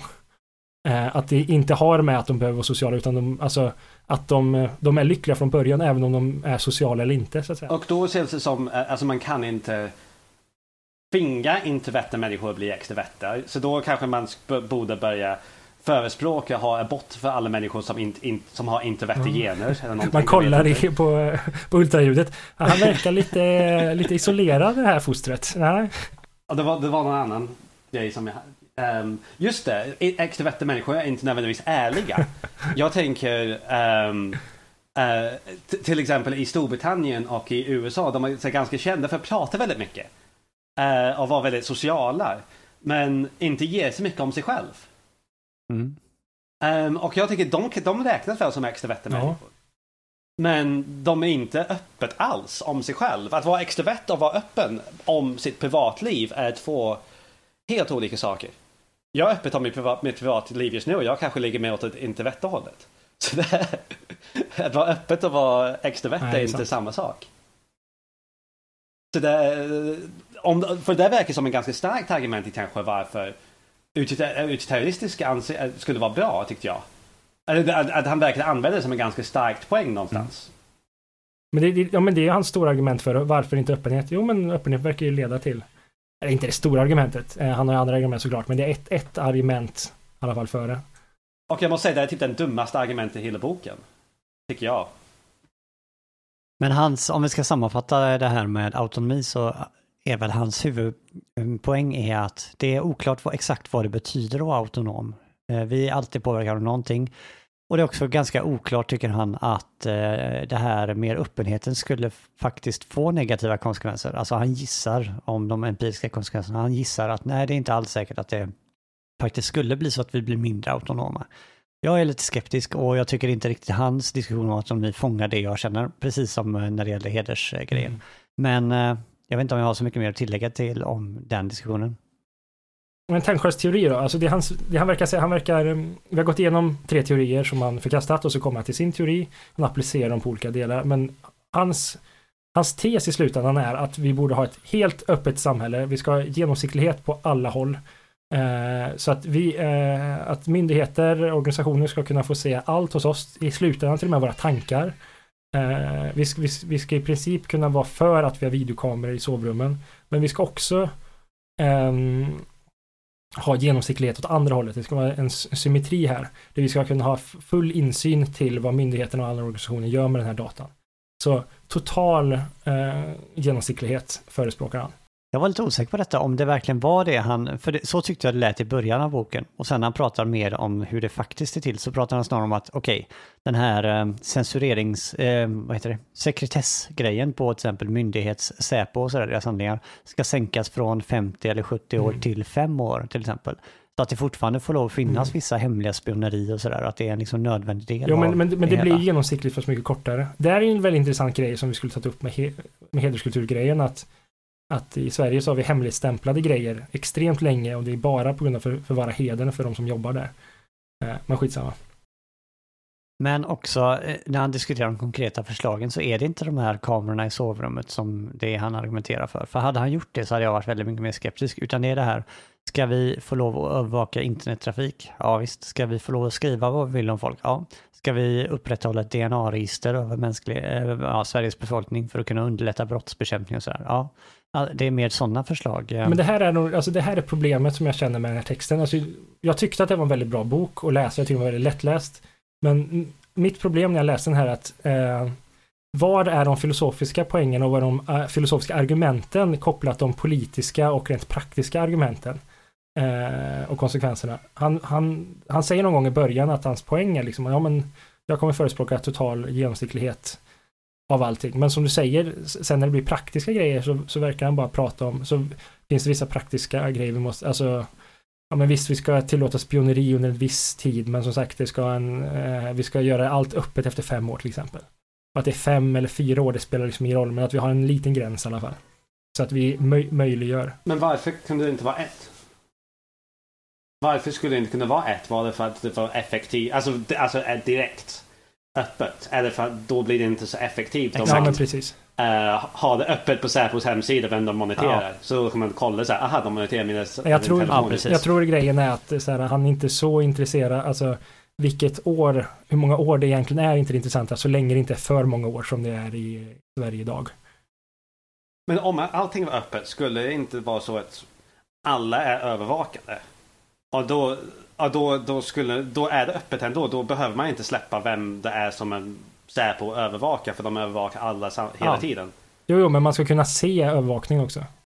Alltså få själva... Alltså, jag vet inte vad man får om jag säger hej Säpo, jag vill, jag vill veta vem ni... Uh, vad hände 1954 eller någonting? Kan jag få det? Vad får jag då? Får jag här, transkriptioner av uh, samtal ja, eller vad får jag då? Säpo ska varje år göra en utförlig dokumentation av allt de har gjort. Och så ska det publiceras. Jo, men vad ingår i dokumentationen? Det, det, det... Nej, allt. Allt, okej. Okay. Alltså allt de har sett, att de har sett eh, alla gånger du har hällt upp en kaffekopp. Allt, alltså exakt allt ska komma fram. Är det verkligen så han säger? För det låter ju helt orimligt. Jag förstår det inte som så att de är inte intresserade av hur många gånger du har hällt upp en kaffekopp. Utan det är snarare... Nej, men om, liksom... nej, nej, men om de har registrerat hur många gånger du har hällt upp en kaffekopp, då ska den informationen komma ut. Om de inte har registrerat hur många gånger du har hällt upp en kaffekopp, då ska inte den informationen... Alltså då, det är så här, om de har eh, tagit del av det här, det är då de ska lägga ut det. De ska inte censurera det på något sätt, det är väl det som är poängen. Ja. Att det är så här, eh, själv, för, självklart förstår jag att de inte är intresserade av hur många gånger jag häller upp eh, kaffe i min kaffekopp. Men om de mot förmodan skulle vara så dumma att de faktiskt eh, registrerade det här, ja, då är de tvungna att lägga ut den informationen också, för att det ska vara öppet över exakt om vad de gör. Eh, ska vi diskutera den filosofiska biten här, eller den praktiska biten? Jag tycker de går lite hand i hand. Eh... Jag tycker inte de gör det. Jag tycker att det är... Nej, och jag, jag förstod lite när vi pratade innan så här om att du, du ville skilja till exempel på vad som är lagstiftning och vad som är moraliskt rätt. Och mm. sådär. Uh, ja, vi har pratat igenom det. Jag bara tänkte på en historisk perspektiv jag såg när jag läste så här, han säger vid ett tillfälle att ju öppnare samhället är, desto mindre är också risken att individer kommer till skada inom hemmets väggar. Och det tycker jag är väldigt intressant. Eh, det här har ju historiskt ganska eh, ja, vi behöver inte gå så långt tillbaka i historien för att hitta ett samhälle där det var väldigt mycket mer hysch om vad som förekom. Alltså det här att en, ma en man hade rätt att misshandla sin hustru, att det hade liksom inte samhället någonting att lägga sig, liksom, vad har de med det att göra? Det är ju hans ensak, liksom vad han gör med sin familj. Uh, och där är ju någonting som har ändrats tror jag bara liksom under 1900-talet att nej, vi har faktiskt rätt att Samhället har rätt att titta in och se så att inte barn misshandlas och far illa och har rätt att ta barnet ifrån familjen. Och, så här. och här har vi ju gått då från ett stängt samhälle till ett öppet i den bemärkelsen. Och eh, det är väl ganska svårt att eh, argumentera för att det där har varit en dålig utveckling. Nej, jag håller med. Eller?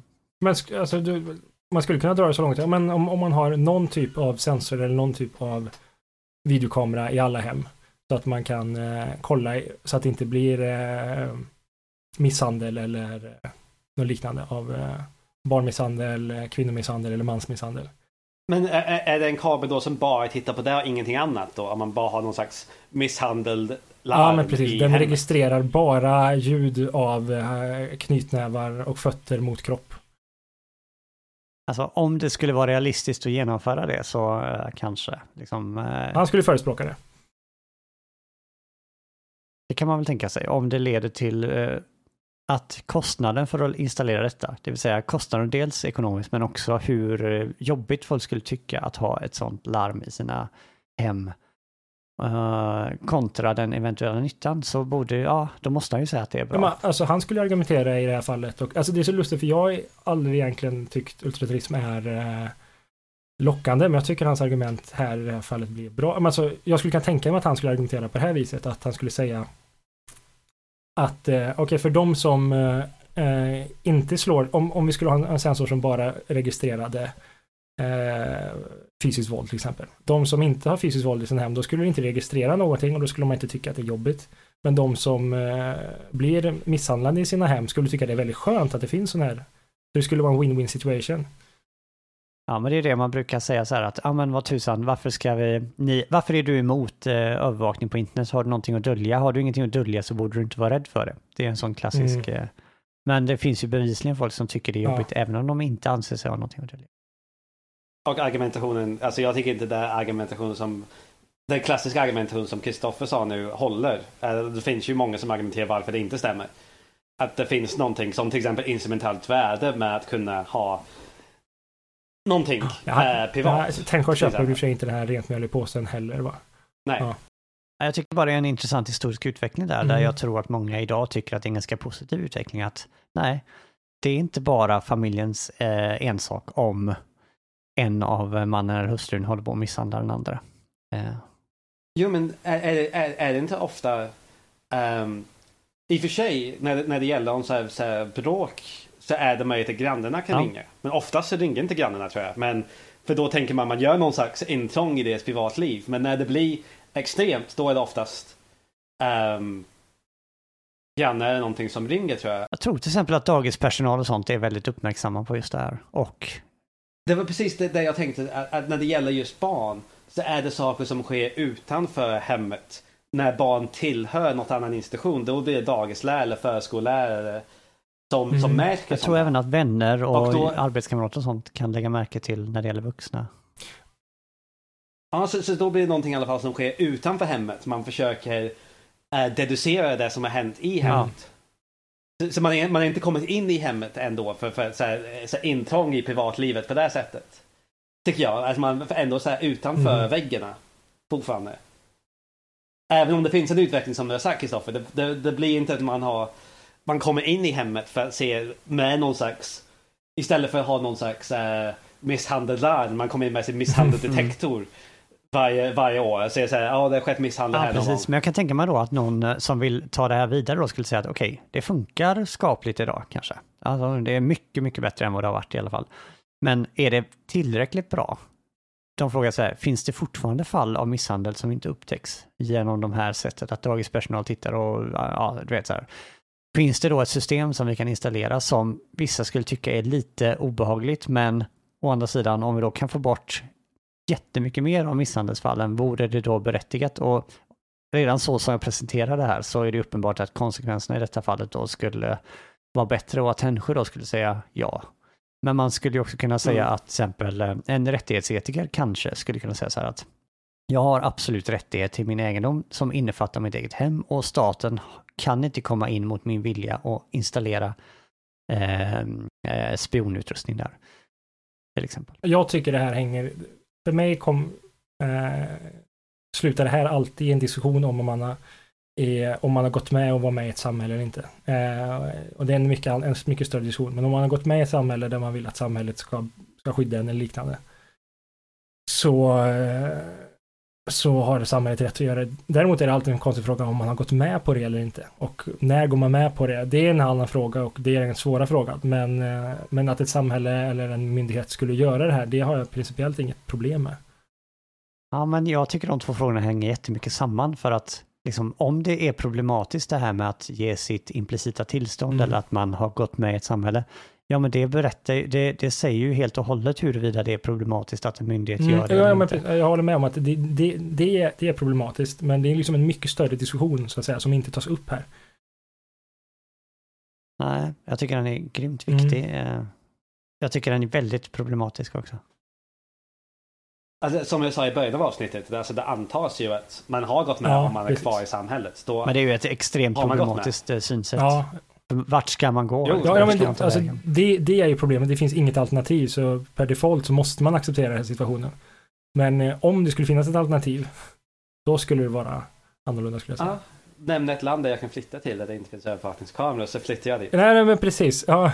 Och, och det blir också dess, dessutom väldigt konstigt att nämna ett land, för det är liksom all, det bara, finns ju bara länder nu för tiden. Det finns inte, finns inte områden där man kan, eh, kan bara vara. Start, jag, startar, jag ska starta ett förort i Stockholm som så här bara, Ja, inga kameror, inga... Men eh, det här kanske vi kan diskutera någon gång. Jag läser jättegärna till exempel Noziks eh, Anarki, stat, utopi. Ja. Där eh, frågan om statens berättigande just det liksom huvud... mm, det tycker jag. Det, är- det ska vi verkligen göra. Mhm. Men eh, vad fan, vad, vad tycker man? Alltså, mm, ni verkar vara emot det här, hans, hans konsekvenser. Jag, den enda gången jag känner att det är, är problematiskt är när vi kommer till tankar, att man ska i princip kunna registrera andras tankar. Om den tekniken skulle kunna uppfinnas någon gång. Jag tror vi alla tre har olika ståndpunkter. Du säger att ni två är emot det här. Jag är, precis som jag sa i början, emot vissa delar av det och inte andra. Jag förändrade min åsikt under läsningen. Ja, men hans totala symmetriska genomsnittlighet, alltså den tesen. Ja, men då återigen så här, menar vi med öppet samhälle de konkreta förslag han har med i de här tre senare kapitlen om eh, DNA-registrering och så vidare. Det blev jag väldigt positiv till, eller i alla fall Mm. mycket mer positiv till efter att ha läst hans bok. Men som det börjar med den här abstrakta modellen av ett totalt genomlyst samhälle där alla vet vad alla håller på med hela tiden. Jag menar, nej, det har jag fortfarande stora problem med. Jag tycker så här, öppna, social, äh, öppna sociala institutioner, myndigheter, de får vara öppna. Det kan vara en asymmetri fast åt andra hållet helt enkelt. Ja, precis. Nu är det asymmetriskt. Vänder på symmetrin. Är det asymmetrin? Mm. Jag håller med William, fast jag tror att våra gränser för vad som ska öppnas upp i privatlivet skiljer sig lite. Medan jag inte har några problem med övervakningskameror på publika områden, medan jag har det i mitt hem, så tror jag William har större liksom sfär av obehag eh, vad gäller placering av sån övervakning. Mm. Att det är där vi skiljer oss åt, men annars tror jag vi är ganska överens. För du vet inte hur lyckligt det kommer bli med den här övervakningen på användarplatser. Ja, kanske. Äh, Men- Nej, men det som jag tänker, alltså, jag skrev det här i ett mejl till er, jag vet inte om ni har fatt, fatt, fattat vad jag är ute efter eh, när jag skrev det. Jag vet inte om ni har läst mejlet.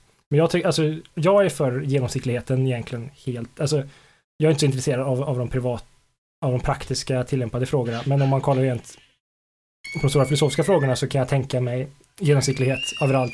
Men när det kommer till eh, att läsa folks tankar så kan jag tänka så här, ja men okej Okej, det skulle vara extremt obehagligt om folk, men vem vet, man kanske vänjer sig och de positiva effekterna. Men, men det finns en, en sak här som är lite problematisk som jag tycker är att om till exempel jag kan se på dig Kristoffer att eh, eh, vad du tänk, eller vad du tänker. Så det är okej, okay, det kan vara okej, men tänk att du har, eh, har eh, dagen innan haft bastukväll med eh, ditt band och så tänker du på när eh, någon i ditt band berättar en historia och då får du en bild av den här um, Per Persson, säger vi, som är naken. Och då genom att se dina tankar så kan jag också se en bild av någon annan. Men har du då rätt att ge ut den bilden? Det tycker jag är, skulle bli det problematiska i det här fallet. Att då skulle man ge ut information som man inte har rätt att ge ut. Som det skulle, Per Persson skulle i det här fallet få ge godtycke för att du ger ut nakenbilder på honom. Okej, men då är vi tillbaka i ursprungsfrågan egentligen. Varför är det inte och rätt av mig att ge ut information om Persson? Ja, den, Är det för att jag kränker honom eller för att jag någon rättighet eller är det hans autonomi eller är det för att det leder till mindre lycka? Då är vi tillbaka igen. Det är sant. Ska vi säga så? Jag har, jag har, jag har, en, jag har en kritik om hans argumentation som jag gärna vill ta upp. Jag, alltså, jag har ett problem som jag snackat om lite då och då, just det här Eh, vilka typ, är det en, en abstrakt filosofisk moralisk fråga vi pratar om eller ett praktiskt problem? Han har, han har, alltså det blir två typer av argument. Ibland så pratar han om att Jo, jo, men det kommer alltid vara avlyssning så att eh, det liksom, vi kan inte, alltså myndigheten kommer alltid avlyssna oss så det är lika, lika bra att vi accepterar det. Eller han säger, eh, det kommer bli bättre, alltså vi kan räkna med att, all, att vi alltid kommer vara avlyssnade så är det bättre om det blir offentligt. Eh, och, så, och då är det mer en praktisk fråga, medan ibland så pratar han i termer om att eh, det finns, eh, skulle det vara eh, moraliskt fel att vi ser att alla våra rörelser registreras. Alltså då blir det en fråga om autonomi och liknande. Eh, han har tillfällen då, till exempel när han säger, när han kritiserar vissa teorier, jag ska se om jag har exempel på det. Någonstans på sidan 93 i boken eller något så pratar han om att just att, eh, jo då tar han det argumentet, han säger att eh, vi kan inte prata om att vi ska ha privatliv eller liknande för att vi kommer ändå bli avlyssnade. Så då, blir, då, då går han bort ifrån den filosofiska frågan. Jag tycker, jag ser ingen poäng, men jag tycker han hela tiden utgår från praktiska situationer. Jag minns det som att det där spelar ingen roll för att just nu har vi den här situationen och skulle det uppstå en eh, hård diktatur så skulle de ändå se till att skaffa sig de här verktygen som vi nu frågar huruvida vi ska ge dem i ett demokratiskt samhälle. Då spelar det liksom ingen roll, de bryr sig inte om att vara moraliska eller inte, de kommer att ta sig den makten. Ja, okay, så... Det spelar ingen, ja. Och, eh, eh, alltså jag håller väldigt starkt med dig Simon, kanske inte, och, och med Kristoffers invändning nu, men um, jag tyckte det var några konstiga saker i argumentationen. Um, till exempel, det här, det var oklart, vi, vi diskuterade det här innan, alltså vad handlar den här boken om? Är det här fyra olika teorier som tillämpas och man väger upp vilken som var bäst? Eller försvar för utilitarianismen att, att vara den som är mest rimlig sättas eller appliceras på privatliv. För om man tittar på alla tillämpningskapitel så är den, den del om utilitarismen alltid dubbelt så lång. uh, och uh, det här kanske är en kritik mot uh, tillämpad etik i allmänt. Jag vet inte, jag kan för lite om tillämpad etik för det här. Men teorier bortkastas på grund av någon slags subjektiv rimlighet. Mm. Det, här, det här verkar inte rimligt för mig. Det här verkar inte rimligt för mig. Och då teorierna faller bort. Men när det kom till utilitarismen, då var det så här, ja men det här är en komplikation, det här kan vi lösa med det här. Att det var mycket, det var lite orättvist mot de andra teorierna. De var inte försvarade på samma sätt som eh, när, de, de, när de möttes en komplikation. Mm. Då var de bortkastade, då var de inte relevanta längre. Medan jag tänkte när det kom till utilitarismen så var de försvarade. Mm. Och jag, jag har ett stort problem med det argumentationssättet. Mm. För, för jag tycker det är någonting um, så extremt vinklad i den för att vara en akademisk text på det här sättet som verkar vara att applicera flera olika teorier. När det är stor bias från, från hela början. Jag stryker under tillfällen när han i andra tillfällen säger något, något liknande. Ja, ja, men det här är en juridisk fråga, det ska vi inte bry oss om. Eller, alltså han, han, väl, han väljer vilken typ av argument han vill göra och så gör han ofta svepande motargument som du säger mot, eh, mot de andra teorierna. Och till exempel, det var det, det, var det första kapitlet, jag, jag tror jag sa, det andra kapitlet, jag sa jag, jag börjar inte hålla med för en grej och då, då känns det som hela boken eller så varje gång han sa det här verkar inte rimligt, eller det här verkar rimligt, så brukar jag säga nej. Och jag tror första exemplet var, han tog typ på sidan tre eller fyra någonting med Monica Lewinsky och Bill Clinton och det var bra att vi fick reda mm. på det. Och jag tänkte, men varför var det bra? Jag har ingen anledning, jag bryr mig inte vem presidenten i USA har haft sex med. Ja, just det, det där, det där tyckte jag också var lite problematiskt. Så, så, så, men då var det någonting rimligt att vi skulle veta om politikers privatliv. Och jag tänkte, men nej, jag har absolut ingen, jag fick ingen njutning av det. Att få reda på det. Det var, inget, det var inte nyttigt för mig att få reda på det. Rimlighets argumentera baserat på, på författarens idé av rimlighet tycker jag är en helt meningslös sätt att argumentera. Jag har också reagerat på det du säger William. Eh, ibland så har jag så fått ta tillbaka mitt, eh, han säger ibland så här, nej men det här, den här europeiska hedersmoralen, den är helt orimlig, kan han säga så här, eller den synes mig helt orimlig. Och så ibland har han liksom efter ett par sidor kommit med själva argumentet, jo därför att det leder till en minskad yttrandefrihet så här. Men på andra sidan gör han inte det, tycker jag. Och jag, medan du pratar bläddrar jag så mycket vart jag skrev upp detta, men jag hittar inte just nu ett bra exempel. Men jag håller helt med att eh, det får en roll som är högre kanske än vad vi är vana vid i vissa andra texter. Att det är så här att, nej, om det blir så här, då är det konstigt, då är det fel. Men om det blir så här, ja det är rimligt, alltså är det rätt. Alltså han använder det som en sorts mm. Jag pratade, ja men eh, det finns vissa som pratar om eh, moralisk intuition, att vi har en moralisk kompass och sådär, att vi har något sorts, precis som att vi har ett synsinne och ett hörselsinne så har vi någon sorts sinne som kan peka, vi ser när någonting är moraliskt giltigt eller inte. Och eh, här tycks ju Tännsjö tro att det finns ett sånt sinne och använda sig av det och på basis av det kunna se att nej men den här teorin var faktiskt orimlig i det här fallet medan den här teorin ledde till konsekvenser som var rimliga. Och du har helt rätt i att eh, det här blir något asymmetriskt för ibland så leder utilitaristen fram till åsikter som, eller ståndpunkter som var oväntade både för honom själv och för den stora allmänheten. Vi, jag tror vi inledde avsnittet med att prata om det här att han ibland släpper kontroversiella texter liksom, nästan för att chockera. Men där går det ju åt andra hållet. Vi trodde, vi hade någon sorts känsla för att det är fel med, vad ska vi säga, att döda spädbarn som lider av någon eh, hemsk sjukdom. Och så visar det sig efter en utilitaristisk undersökning att det var rätt. Ja, men då är det helt plötsligt den moraliska eh, kompassen mm. som får ändra sig till förmån för utilitaristen. Det blir en väldigt svår avvägning då.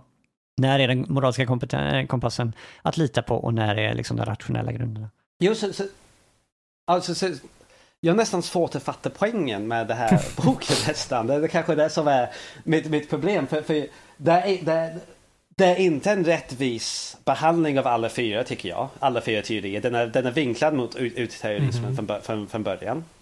Och sen det är en viss sorts uterrorism som han försöker försvara. Alltså det, det, det, är en del av, det är en viss sorts uterrorism som försöker appliceras. Man skulle kunna applicera det på andra sätt, tror jag.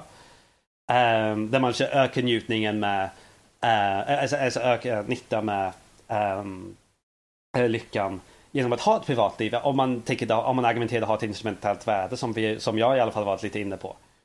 Uh, det skulle kunna öka lyckan. Så, så det, det, det är en vinklad mot en teori och det är en vinklad version av teorin som ska som argumenteras, som, som, som jag också nämnt, lite vagt, mm. lite förvirrad när det gäller det här med extroverter och introverter.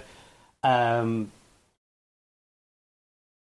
för att provocera nästan, för, för, för, för att uh, få mm. människor att tänka mm. kanske. Um, det är för positivt. Skulle man inte kunna göra det på ett annat sätt än att ha en vinklad teori är, är vinklad behandlad vända med en vinklad teori som är förvirrad alltså, och vag. Alltså förvirrad och vag kan ju aldrig vara bra, så det är en väldigt elak kritik om den stämmer. Men eh, om jag ska försvara Tännsjö då, så tycker jag att han är hyfsat öppen i alla fall med att okej, okay, jag föredrar den här teorin. Många skriver ju faktiskt sådana här böcker där det explicit är, jag försvarar den här sortens moralteori och nu ser vi vad som händer. Och det är väl lite grann det han gör här, fast han lägger också till att även om du är sån här och sån här teoretiker så kommer du att eh, tycka de här och de här sakerna. Alltså att han liksom vidgar vin lite. Men jag tycker han är ändå ganska öppen med att det här är förutsättningarna för leken jag leker och nu leker jag den på mina villkor och om ni köper det då får vi de här konsekvenserna.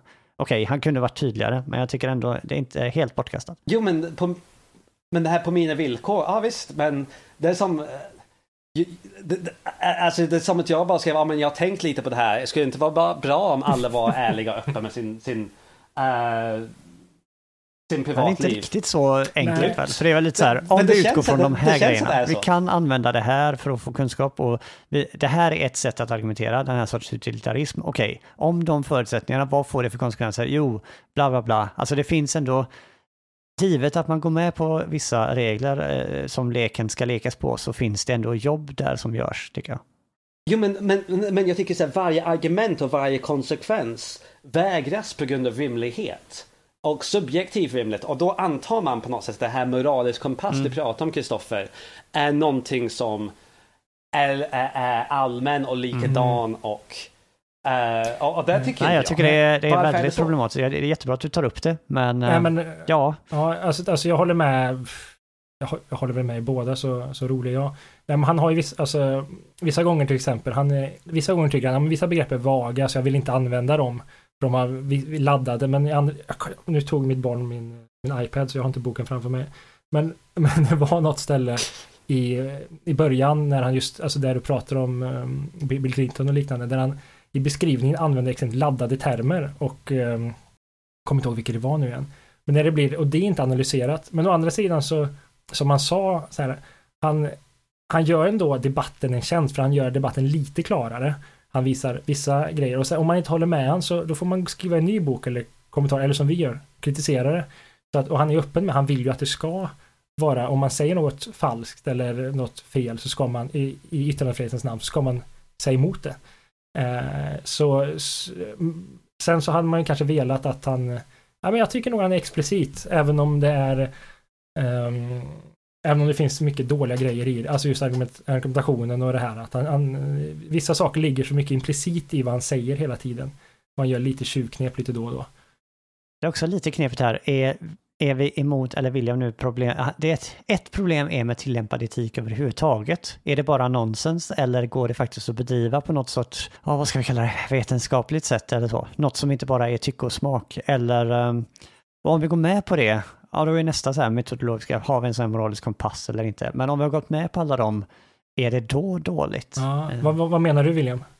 Jo, alltså Ja, alltså jag sa jag är inte säker om det här är en kritik mot tillämpad etik som fält Nej. eller kritik mot det här stilen i den här boken. Just det. Uh, just det här med att man kan vinkla sig och ha en, en preferens mot mm. en teori medan man pratar om alternativ. Man har en preferens inom sin teori åt en viss uh, tolkning av den teorin. Och um, då tycker jag, så lite begrepp som var lite vaga tyckte jag, det skulle man Nej. inte ha i vilket fall. Um, men uh, det här med, till, det kanske är så tillämpad ja, etik fungerar och ja. om det är så så är det synd. Jag tycker att det var jättebra att den här diskussionen kom upp och jag tycker vi tog fram, William du lyfte fram problem med hela infallsvinkeln och så, som var bra att de nämndes. Däremot kommer vi inte lösa det här nu och uh, det känns som att vi nog uh, ska avrunda. Men Ja, har ni något sista att säga om boken? Vad ni tyckte och tänkte? Jag känner att jag har fått sagt eh, det. Eh, jag är nöjd. Ja, William? Jag fick väldigt lite av det, men det kanske för att jag har en bias från början mot slutsatsen. jag, känner, jag, jag är både jättenöjd och känner att jag ville sagt mer och eh, kanske sagt mindre om vissa saker och sagt mer om andra saker. Men jag, jag är nöjd. Jag tyckte själva läsningen av, jag, det är verkligen en bok att rekommendera att läsa. Jag tyckte den var väldigt rolig att läsa även om det inte alls var det jag förväntade mig när jag läste den. Jag trodde det var en helt, skulle vara en helt annan bok. Nej, och det är ett gott betyg ändå. Jag, för min personliga del då, att jag på något sätt faktiskt lite grann bytte ståndpunkt efter att ha läst den. Det innebär att den har på något sätt påverkat. Mm, får man säga. Jag tycker vi behöver en annan bok om privatliv. Eh, det här var kanske inte vårt avsnitt om multiliterarism som vi trodde från början. Men vi får, vi får se. I framtiden kanske vi läser något annat. Kanske Mill eller något sånt. Men det det kommer nog ligga i framtiden. Men till nästa gång så ska vi läsa Platon. Eh, vi ska läsa gästabudet va? Eller heter det så? Ja. Mm. Eh, ja. Kärlek, diskutera kärlek lite. Gå in på lite mer konkreta saker. Men eh, tack så mycket. Tack själva. Ha det gött. Hej. Hej då.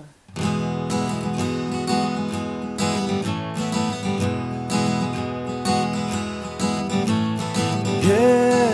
I find it hard to take the things we say and do.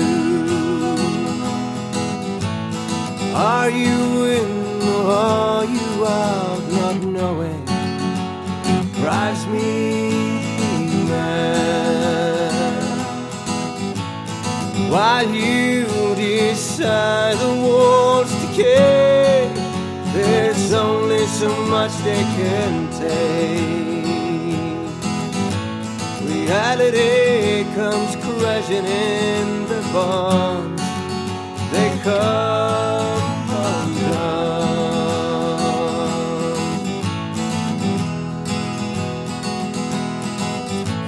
Some are present but not here.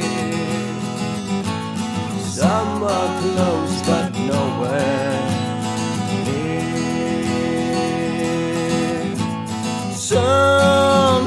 Distant but not gone. We are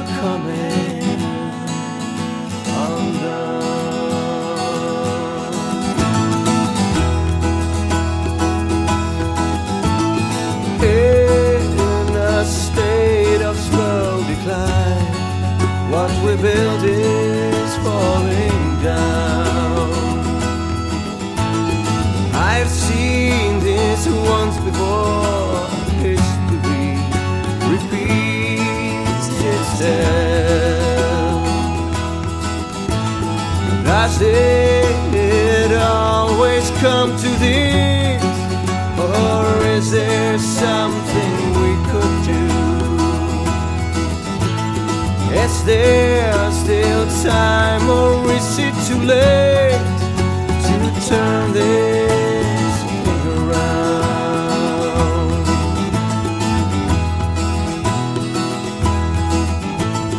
Some are present but not here. Some are close but nowhere near. Some are distant.